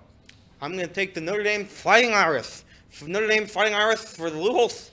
And we're going to take that minus, what is that, five? Five and a half. Five and a take, half. Take Can Notre you, Dame. can you imagine hearing a guy talk like that and then wanting to fight him like Ryan Day did? I don't think Ohio State looks very tough today. Yep. that's, I, that's what I take away. My name's Lou Holtz. Ryan Day, Spur. wanted, and Ryan Day wanted to punch him. Or Casey, you're up. All right, I'll, I'll go next. Uh, I'm taking Notre Dame. I think they have a bounce back game. That's their one loss of the whole season against OSU. Fighting Irish. So uh, yeah, Notre Dame. I'm going to go with Duke just because of this. They thought they could play with 10 against Ohio State. They might try, try to play with 9 against Duke. Probably not going to work out for them. Fun That's, fact: that's what tough That- guys that's do. unfair. That's what That's tough guys do. for. That's what tough guys do. they've played with 10 on the field multiple games now. Notre Dame has, which is pretty incredible if you're trying to win football games. If you're trying to be professional, uh, or if you're trying to be a serious. That's how good they are. program. That's how good they are. They got Next God. up. They need God out there. All right, next up, we have the University of Cincinnati Bearcats against BYU. That game's tonight? Tonight. Tonight, Or, excuse me, tomorrow? I'm just asking. Tonight. Tonight. 10:15. That's what I thought. But then when I Night said game. tonight, everyone said tonight like I was wrong. But then I just realized that you were agreeing with me. All right. At They play tonight. Big, t- you know what they say about big time football programs? They play on Friday nights. All right, uh, Cincinnati two and two versus BYU three and one. Uh, I'm going to take BYU because they're just the better football team. Simple as that. I feel like I've been attacked. Why is that? I feel like I've been attacked all show. Yeah, Why I don't that? know. I don't know. That was uh, Great that was- question, Sean. It's a great question. I love their quarterback. He decides he's not going to play. You know, the, the line still is in favor of BYU. I think people think that UC. I don't know. I don't give a damn, to be honest with you. I'm more focused on the Ryder Cup right now, to be honest. Jon Rahm misses his putt, by the way. Spread. Americans have life. Can Scotty Scheffler bury a putt for the first time in his career when it matters the most? I'm going to take the University of Cincinnati. Me too, I guess. Yeah, I don't know why why Trace took a dig at, at old UC there. I didn't take a dig. You said that's what big time uh, that's what big time programs do. They I- play on Friday night. I was making fun of Elliot Elliott They- because he said he was over there suggesting that the Duke's Mayo Bowl was, was beneath the Bearcats, and I It think is. that's a little It is. ridiculous. The Duke's Mayo Bowl should be beneath everybody Come who plays who plays professional or All right, college well, then do, do, do, do, do me a favor then. Yeah. Please do me a favor before we get to our next pick. Or well, you know what? In the middle of it, just interrupt me. I'm going Bears. Go, go. Please go back, Elliot, and find me all the put it on there. participants in the Duke's Mayo Bowl, please, in the last couple years. I mean, All right, let's go to the next game. How about that? Yeah, next game. Next game. Uh, USC v Colorado. I think USC is going to give Colorado a little, uh, continue to give them a taste of their own medicine. Uh, the one thing Colorado's not going to get anymore is any kind of sympathy, the way that they obviously kind of go about their business. And there's no there's no problem with the way Colorado goes about their business, by the way. It's just that you're not going to get anybody's. You're, you're not going to sneak up on anybody anymore. That's not happening. So USC, they got the best player in the country. I'm going to go with uh, the Trojans. Yeah, as much as I would like to put uh, UC's ex girlfriend Deion Sanders to get a cover here, I'm just gonna have to go with uh, I'm gonna go with Southern Cal. I'm gonna go Caleb, Caleb Williams, who's gonna be a Chicago Bear next year. I'm going to take USC. I'm going to take USC respectfully to Colorado. Uh, they don't have a chance. Uh, I'm gonna take. I'm gonna take Colorado. I'm gonna take Colorado. I think that hook has a lot to do with it for me. You don't come into Boulder, Colorado at 12 o'clock noon on a Saturday and win a game by more than 21 and a half points. Damn right. For their third college game Coach day of the season. Covers. Prime. They lose by two touchdowns. Their third college game day of the year. I have the I have the past results for the Duke Mayo Bowl. If you want to hear some of them. Yeah, just give me some of the names. Uh, Maryland versus North Carolina State, Okay. six, 16 to 12 that final. South Carolina taking on North Carolina, Yeah. 38-21. Wisconsin versus Wake Forest. Wisconsin, a, a program that somebody just left to go to. Kentucky versus Virginia Tech, Virginia, South Carolina, Wake Forest, Texas A&M, Virginia Tech, Arkansas. If I'm going to be honest, not a lot of good teams. I mean, those are decent programs. They're not horrible. Not great. Next game. Next game, we got Ole Miss versus LSU. All right. Um. Ugh, this one's tough. I got. I. I don't know if I really like either one of these teams, if we're being honest. But um, I hate this game. I'm gonna go with LSU though, because usually Ole Miss are just frauds. I just, they always find a way to lose four games a year. Ole Miss does, and uh, this seems like one of them. Uh, yeah, someone someone's put out a piece of cheese on a on a trap, and this seems like a trap. But I'm I'm you know me, I'm a mouse. I'm just gonna gobble up that cheese and give me give me LSU cover in here. Um, Jaxson Fart sucks. Brian Kelly is the second most intimidating Notre Dame coach of the past hundred years. Lou Holtz, of course, being number one, still at his ripe age of 90. Um, he looks he looks spry, but uh, yeah, give me Brian Kelly and the Tigers. I'll take Brian Kelly and the Tigers as well. Uh, I'm gonna, I'm gonna just zag again. I'm gonna, I'm gonna, I'm gonna bet on. Casey's a Jaxson Dart believer. I'm a believer, I guess. I'm gonna take Ole Miss. I'm, go- I'm going LSU. Ole Miss never wins big games. It feels like. Yep. They, they, they really don't. They really don't. They're like the Notre Dame of the South. Utah v. Oregon State. Um, it's at Oregon State. I kind of scratched my head over this season when I seen Oregon State was ranked. Didn't make a whole lot of sense. So I think I'm in a position where I'm going against my own logic of going with the better program.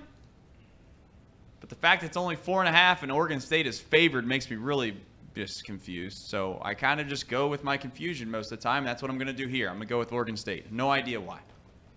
Let's go Utes. Oh, you're going Utes. We're going Utes. I. It's a Saturday in fall, early fall. Beavers always win on Saturdays. Go Oregon State. Roll Beavs. Uh, I'm gonna, I'm gonna take Utah on this one. I think they, uh, Let's go Utes. I think they're just underrated because they're a Pac-12 team. Let's go Utes. Reed said Beavers always win on Saturdays. Well, too bad the game's on a Friday. Oh, I'm still going to take the Beavers. Because of what Trey said, why is the spread minus four and a half? That just don't make any sense. Yeah. Yeah, I'm just feeding my own brain. Doesn't make any sense. I don't really like it. If I was just a, if I was just basically a person that looked at the looked at the spreads and was like, "Wow, this seems like an easy one." Utah. Then it never goes that way. Live coverage. Um, Wyndham Clark to tie the hole. He's got to have it, and he misses it Nope. because Bear. we just. I mean, you just can't get out of your own way. Five foot putt.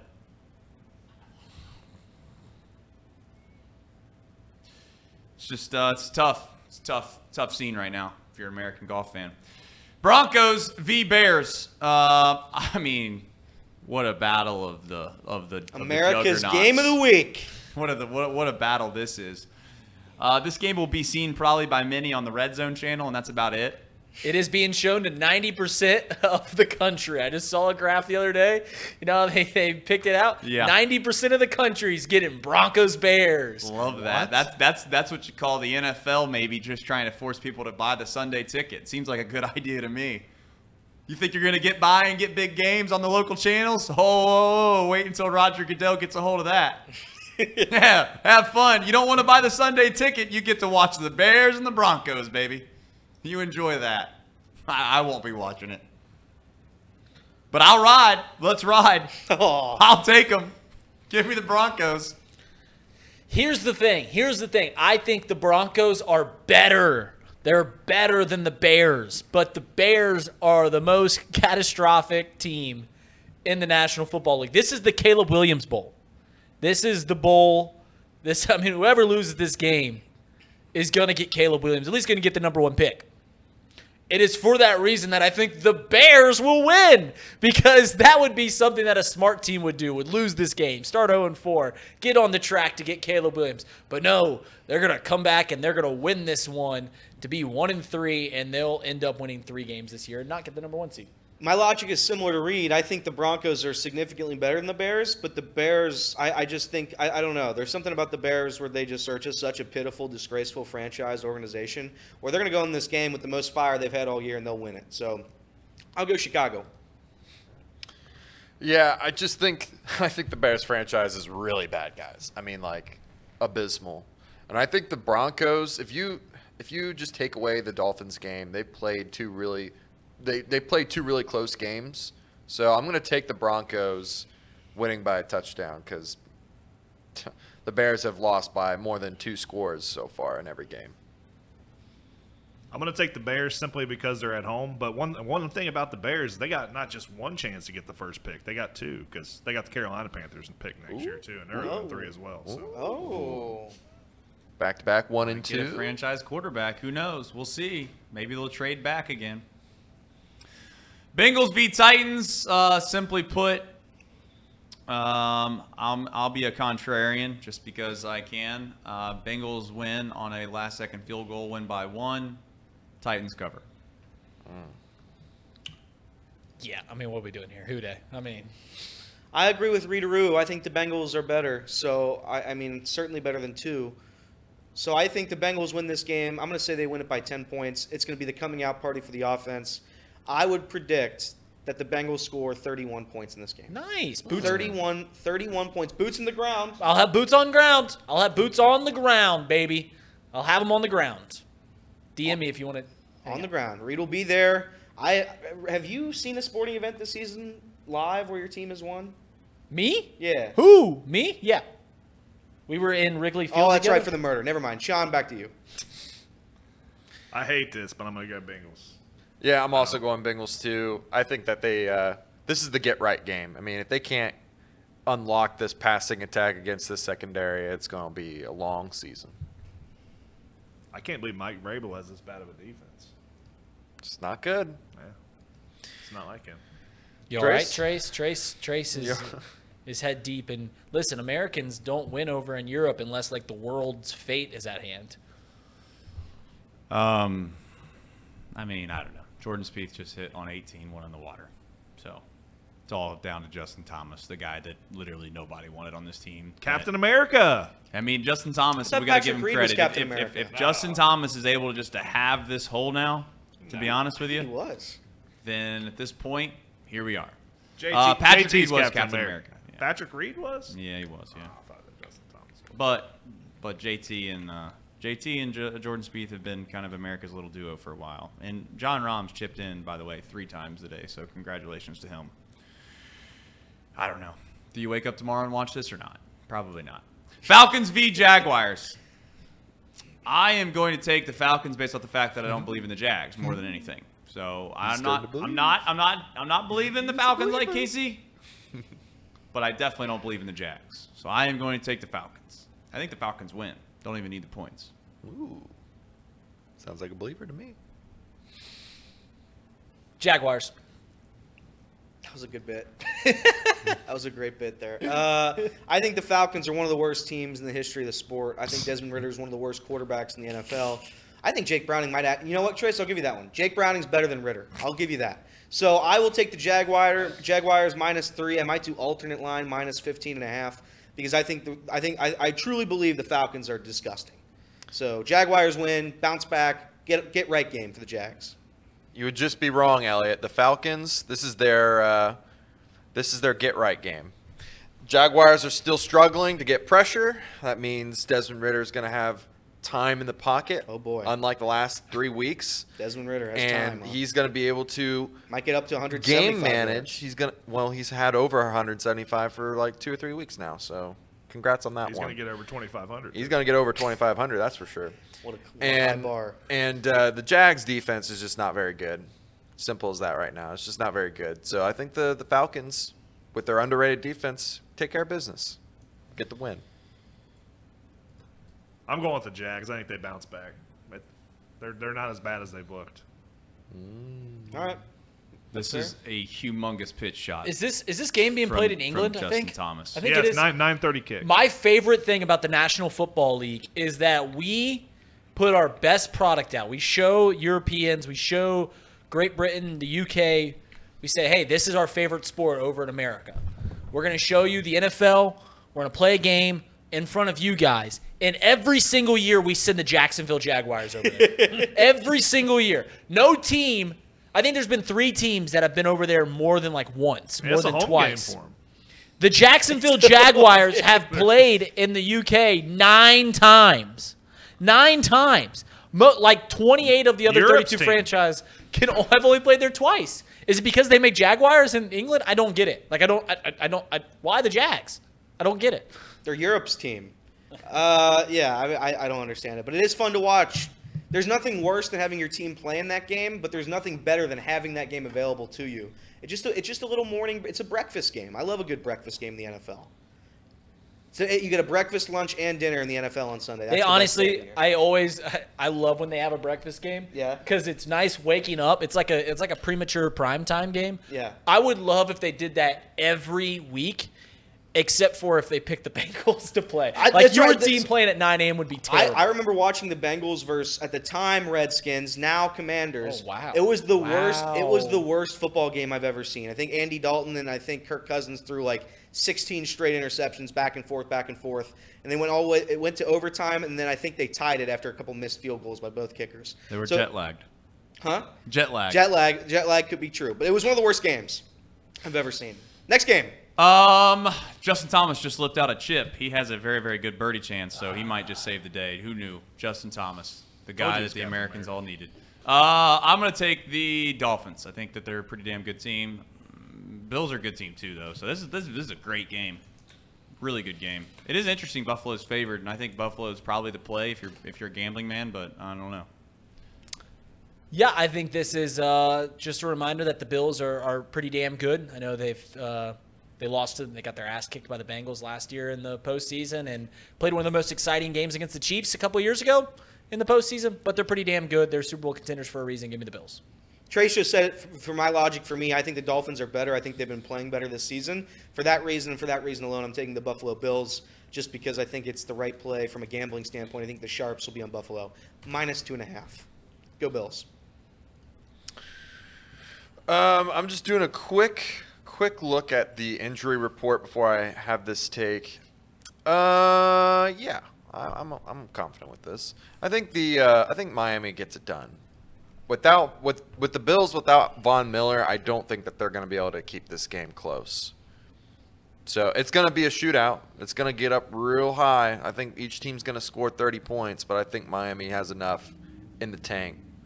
The ammunition there is just out of this world. So, yeah, take fair. Miami.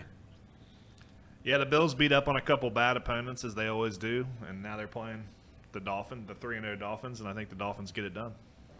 Good stuff. Last game. I'm dead inside, guys. Why? Viktor, what happened? Viktor Hovland just Viktor Oh. Hovland just made like a 17 a 17 foot putt, and uh, now Thomas with his birdie putt, who should have been a chance to win the match, is now got to make that probably six or seven footer just a tie. I got a question for this game. Our picks are already up there. As a Browns. Bengals, as a Bengals fan, I'm who would you want? Who would you rather win this game? Ravens. I agree. I don't. I, I don't want the Browns to ever feel fun. I don't- Justin I don't Thomas Yeah, steps up to his agree. putt, That's fair. seven footer to at least save the Ryder Cup. He misses this, the Ryder Cup's over. It looks like a little right to left, about seven foot. Yeah, I have to agree, guys. I really don't want the Browns to win this because the Bengals struggle against the Browns mightily. So yeah, I'm gonna hopeful hopeful that the, the Browns don't cover, but I feel like they will because the Ravens are just banged up right now. They're now. very banged. I forgot about all their injuries when I made this pick. I want to switch over to the Browns, but I'm not a coward. I'm not cowardly. I've never been a Not coward. coward? I'll fight Lou Holtz tonight if he wants to fight. Lou Holtz. Uh, give me, give me the Ravens. The Browns lose to everybody in the AFC North except the Bengals, so the Ravens are going to win. Nice. That's a good point. That's a good point. The like Browns that. are just a terrible, terrible like that. franchise. Terrible. What the, Are the Browns going to get credit from you guys if they win this game? Just curious. Sure. What, Yeah. what- We- when do I've you? already Yeah, I them- already gave him credit. Already When given We you- you- already gave them credit this Yeah, week. we already gave well, my question is, when do you take them actually seriously? I'm We already did. taking We the We did already Series. yesterday. did. I Oh, so we're already there? Yeah, Yeah. we're already there. right, cool. I was just curious. I The- what's I'll take funny- them serious when they play teams that aren't in the AFC North except the Bengals. Love that spur. You know what's funny about Browns Browns fans is in, in some Ohio State fans from this area might not realize this. I have a bunch of friends that are Ohio State fans and Browns fans from Northern Ohio. They love the Browns way more than they love Ohio State. I'm speaking only from like my five or six friends that this happens for, which is just crazy to me. That one team has brought them nothing but despair and agony, and they love that team over the other team that has brought them nothing but joy. Nothing but joy from the Ohio State Buckeyes and nothing but despair from the Browns. And they like the Browns more. That's crazy to me. I digress. It's fair. Does that do it for the picks? Not That quite. it. We got our favorite segment. It's high school football pick'em. High school picks have founded. They've been the cement stone that have locked in Chatterbox Sports. We started with high school sports, and now we got all the way up to here with Thom Brennaman and off the bench. These are the most important picks of the week. This is what Chatterbox Sports has been built on. Uh, record from last week. Reed went five and zero last week. Reed went five and zero. Everybody else went four and one. Pretty good. Pretty, pretty good week. It was a pretty good week. So, again, Sean, you're new to this. You're new to this. I'm not going to even keep your scores. I'm going to be honest with you. Um, but the loser of this, Sean, this is the best part. The loser gets fired. He loses his livelihood. He loses his insurance. He loses his house. He loses his car. He loses his wife. It's like every country song ever. You're going to lose it all. All right? That's what happens when you lose high school pick'em, the most important pick'em this side of the Mississippi. All right, here we go. First up, we got Moeller taking on Elder at the pit. At the pit. I've watched Moeller all season long, and I say this with love and I say this with respect. They aren't very good. I'm going to take Elder. Elder minus 14 and a half. That's if that's a spread that McNeil guy brought out, that's great. I don't know if it is or not. Elder wins this game at the pit. Uh, Moeller has a proud Hamiltonian as their starting quarterback, Matt Ponatowski. Is that why they've sucked all season? Go ahead. Sorry. Oh, man? I mean, just hating on a 15-year-old kid. That's tough. That's a tough look for for old Elliot. But I still love Elliot. I still love Mouse Cop. I still love all the fighting Altioras in the world. Give me Elder winning at the pit. Yeah. Woo! Panther roar. Roar. Trace. Moeller Elder. Elder. What do you guys got? Ooh, I'm going Moeller. All right. Again, I'm not keeping your The mighty pitch men up. of Moeller. I you know, I'm gonna go Moeller too. This is where I'm gonna extend my lead a little. Bit. Great. Good. Good for you guys. Hope you lose. All right. Next up, we have another thriller. We got Scott at Boone County. We're heading to the great state of Kentucky for Scott at Boone County. Again, high school sports, high school pick'em, high school sports pick'em is the most important pick'em we do on this show. Scott at Boone County. Read. Uh, Boone County Distillery is the official sponsor of the Cincinnati Reds. For that reason, I'm taking Scott. There we go. Okay, I'm going to take Boone County. I'm sure they got a great program this year over in Kentucky. I don't give a damn. Anybody else? Uh, Scott, I assume it's pretty tough to play against a team that has to has to has a talent pool of an entire county. Um, so I, I'm going to take Boone County for that reason. That's right, baby. Yeah, I'm gonna take Boone County as well. Sean? Boone County. Okay, here we go. Uh, this is another going Wilmington at Batavia. Ooh, Wilmington at Batavia. I'm gonna go Batavia. I'm gonna take the home dog or the home dogs here. I think they're underdogs. I'm gonna go with uh, Wilmington. Who did I say? Batavia. Sure, Batavia. Elliot, here's a crisp five dollar bill. If you can name me either one of those high school's mascots, I'll give you five dollars. You ready for this? You ready for this? It can't be Batavia. oh, then no, I'm done. Okay, all right. Who is it? What, what, what's their name? I didn't know I was bluffing. All right, come on. Wildcats. Nope. Batavia Bulldogs, Wilmington Hurricanes. Give me the Wilmington Hurricanes. Trace, who do you got? in the- Wilmington, Batavia. Trace. We're dead. Trace. Wilmington. Literally, Why do you get worked up? They always lose. I just wanted to watch meaningful golf this weekend, and it can't even get through the first day. Zach Johnson, just the, the first day. Just let me wake up tomorrow morning and have something to watch that I care about. Instead, we go out here and we get blistered because we got Rickie Fowler, Justin Thomas, who played well, Jordan Spieth. No, don't don't don't pick guys that are hot. Don't do that. Just, just pick a bunch of your friends. Anyways, Casey, Wilmington, Wilmington. Batavia. I'm gonna take Wilmington. Sean. Batavia. There we go. Sean and I. Go riding Bulldogs. Together. All right, next one up. We got the two. It's the it's America's game of the week here in Cincinnati. It is Lockland taking on New Miami. Not old Miami. These guys are new. New Miami. I'm gonna take Lockland. I've seen New Miami, Miami's facilities. I'm not gonna lie. It looks like a tornado hit. It looks like the remnants of God, Katrina. I, and that's with love and respect to New Miami, but they're not very good, and they play in a dumpster. That's with love and respect, of course. I'm gonna take. What did I say? Uh, Lockland. Lockland. Don't you punch down on the village. Yeah, I, I mean, listen, I, I, I, I like joking around and stuff like this, but that's that's that's that was mean. That was that was mean spirited. That was very- nothing meaner than having high school kids play on that monstrosity of a field. field. But go ahead. God. Lockland or whatever I said. New Miami. I, I, I'm shook over here. I, that actually made me sad. Um, give me. It's called the Lachlan split. Is going to be the joke. Sure, you can make a punchline yourself. The Lachlan. Lockland. Great. Uh, I'll take Lachlan. I see this trend. Yeah, I- I'm taking Lachlan. That that was so mean. Sean. I'll go Lockland. All right, all right.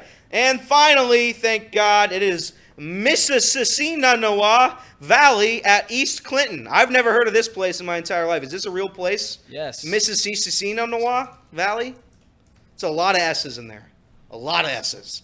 Mississauga, Mississauga Valley at East Clinton. Uh, Missinawa is how you pronounce it. Mississauga. Um, I covered them back when I worked up at Van Wert. Um, East Clinton. ah, shoot, I don't know. East Clinton, sure. Go I'll take Astros. Mississauga. Mississinawa. Uh, I just looked up Mississinawa, and they've only scored 40 points out of six games. So I'm not taking Mississinawa. I'm going to take East Clinton. Did I got you that look, did you Bengals look up. East Clinton? I mean, Let's look up East Clinton's real quick. Yeah. 108. 108. That's a bit better than 40. All right, I'm switching well, my I'll go pick. East Clinton. I'm switching my pick. I'm switching my pick. That was a great stat. I'm, I'm going to East Clinton. I'm going to East Clinton.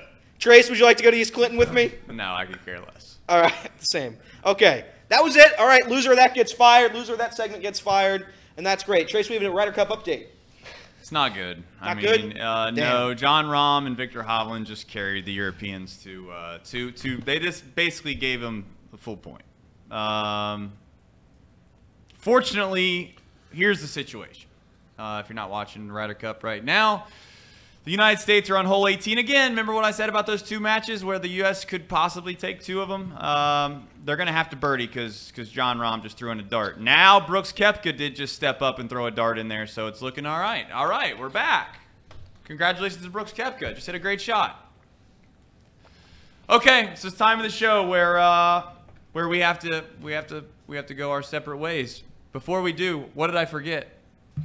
Uh, do we have a cherry on top? Do we? Uh, No, I don't think we have a cherry on top. The cherry on top is the Ryder Cup. Shout out UDF. Ryder Cup, the biggest match in golf. Reminder: I won't be on the show next week because you guys got hundred likes. So thank you for that. For five hundred dollars, I'm homeless. So think about that. Just about remember, 500. That's all. Five hundred dollars, and I, quick I lose my job. I mean, there's two ways I lose my job. Either you pay five hundred dollars, or I lose the high school pickup, That's right. and I'll be living in New Miami. Great town. Man, we need to get off this show. It's been off the rails already. It's actually was a good show, then it was a bad show, then it was a good show again. I think it was just a good show. Yeah, I think it was just can a you good just show, Can you man. Compliment our show? like- Yeah. Can you compliment can our show? Can you just be We need more positive? good show. It was a good listen. It was a good show. It was a bad show. It was a good show again. When was the bad show? When was the bad Kind of like the Bengals defense. what was the bad? What was the bad show portion? I'd, I'd What was the bad portion? What was the bad show? of 'Cause I think it was all good. I genuinely The think bad the bad show portion was when we just had to mutter through that that high school pick'em that no one gave a shit about.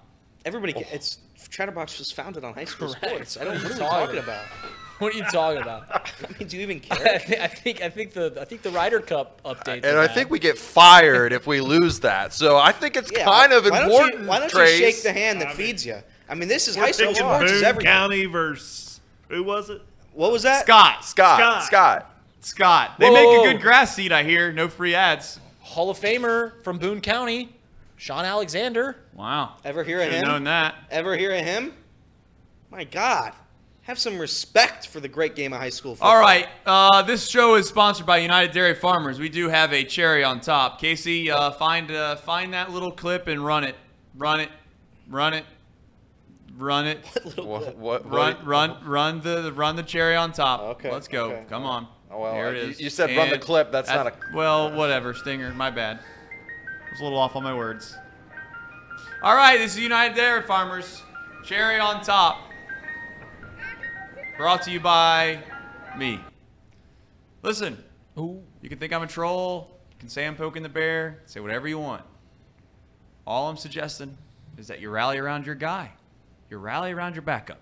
Stop calling him a bum. Stop saying he's worthless. Stop saying he couldn't score three points against the Browns.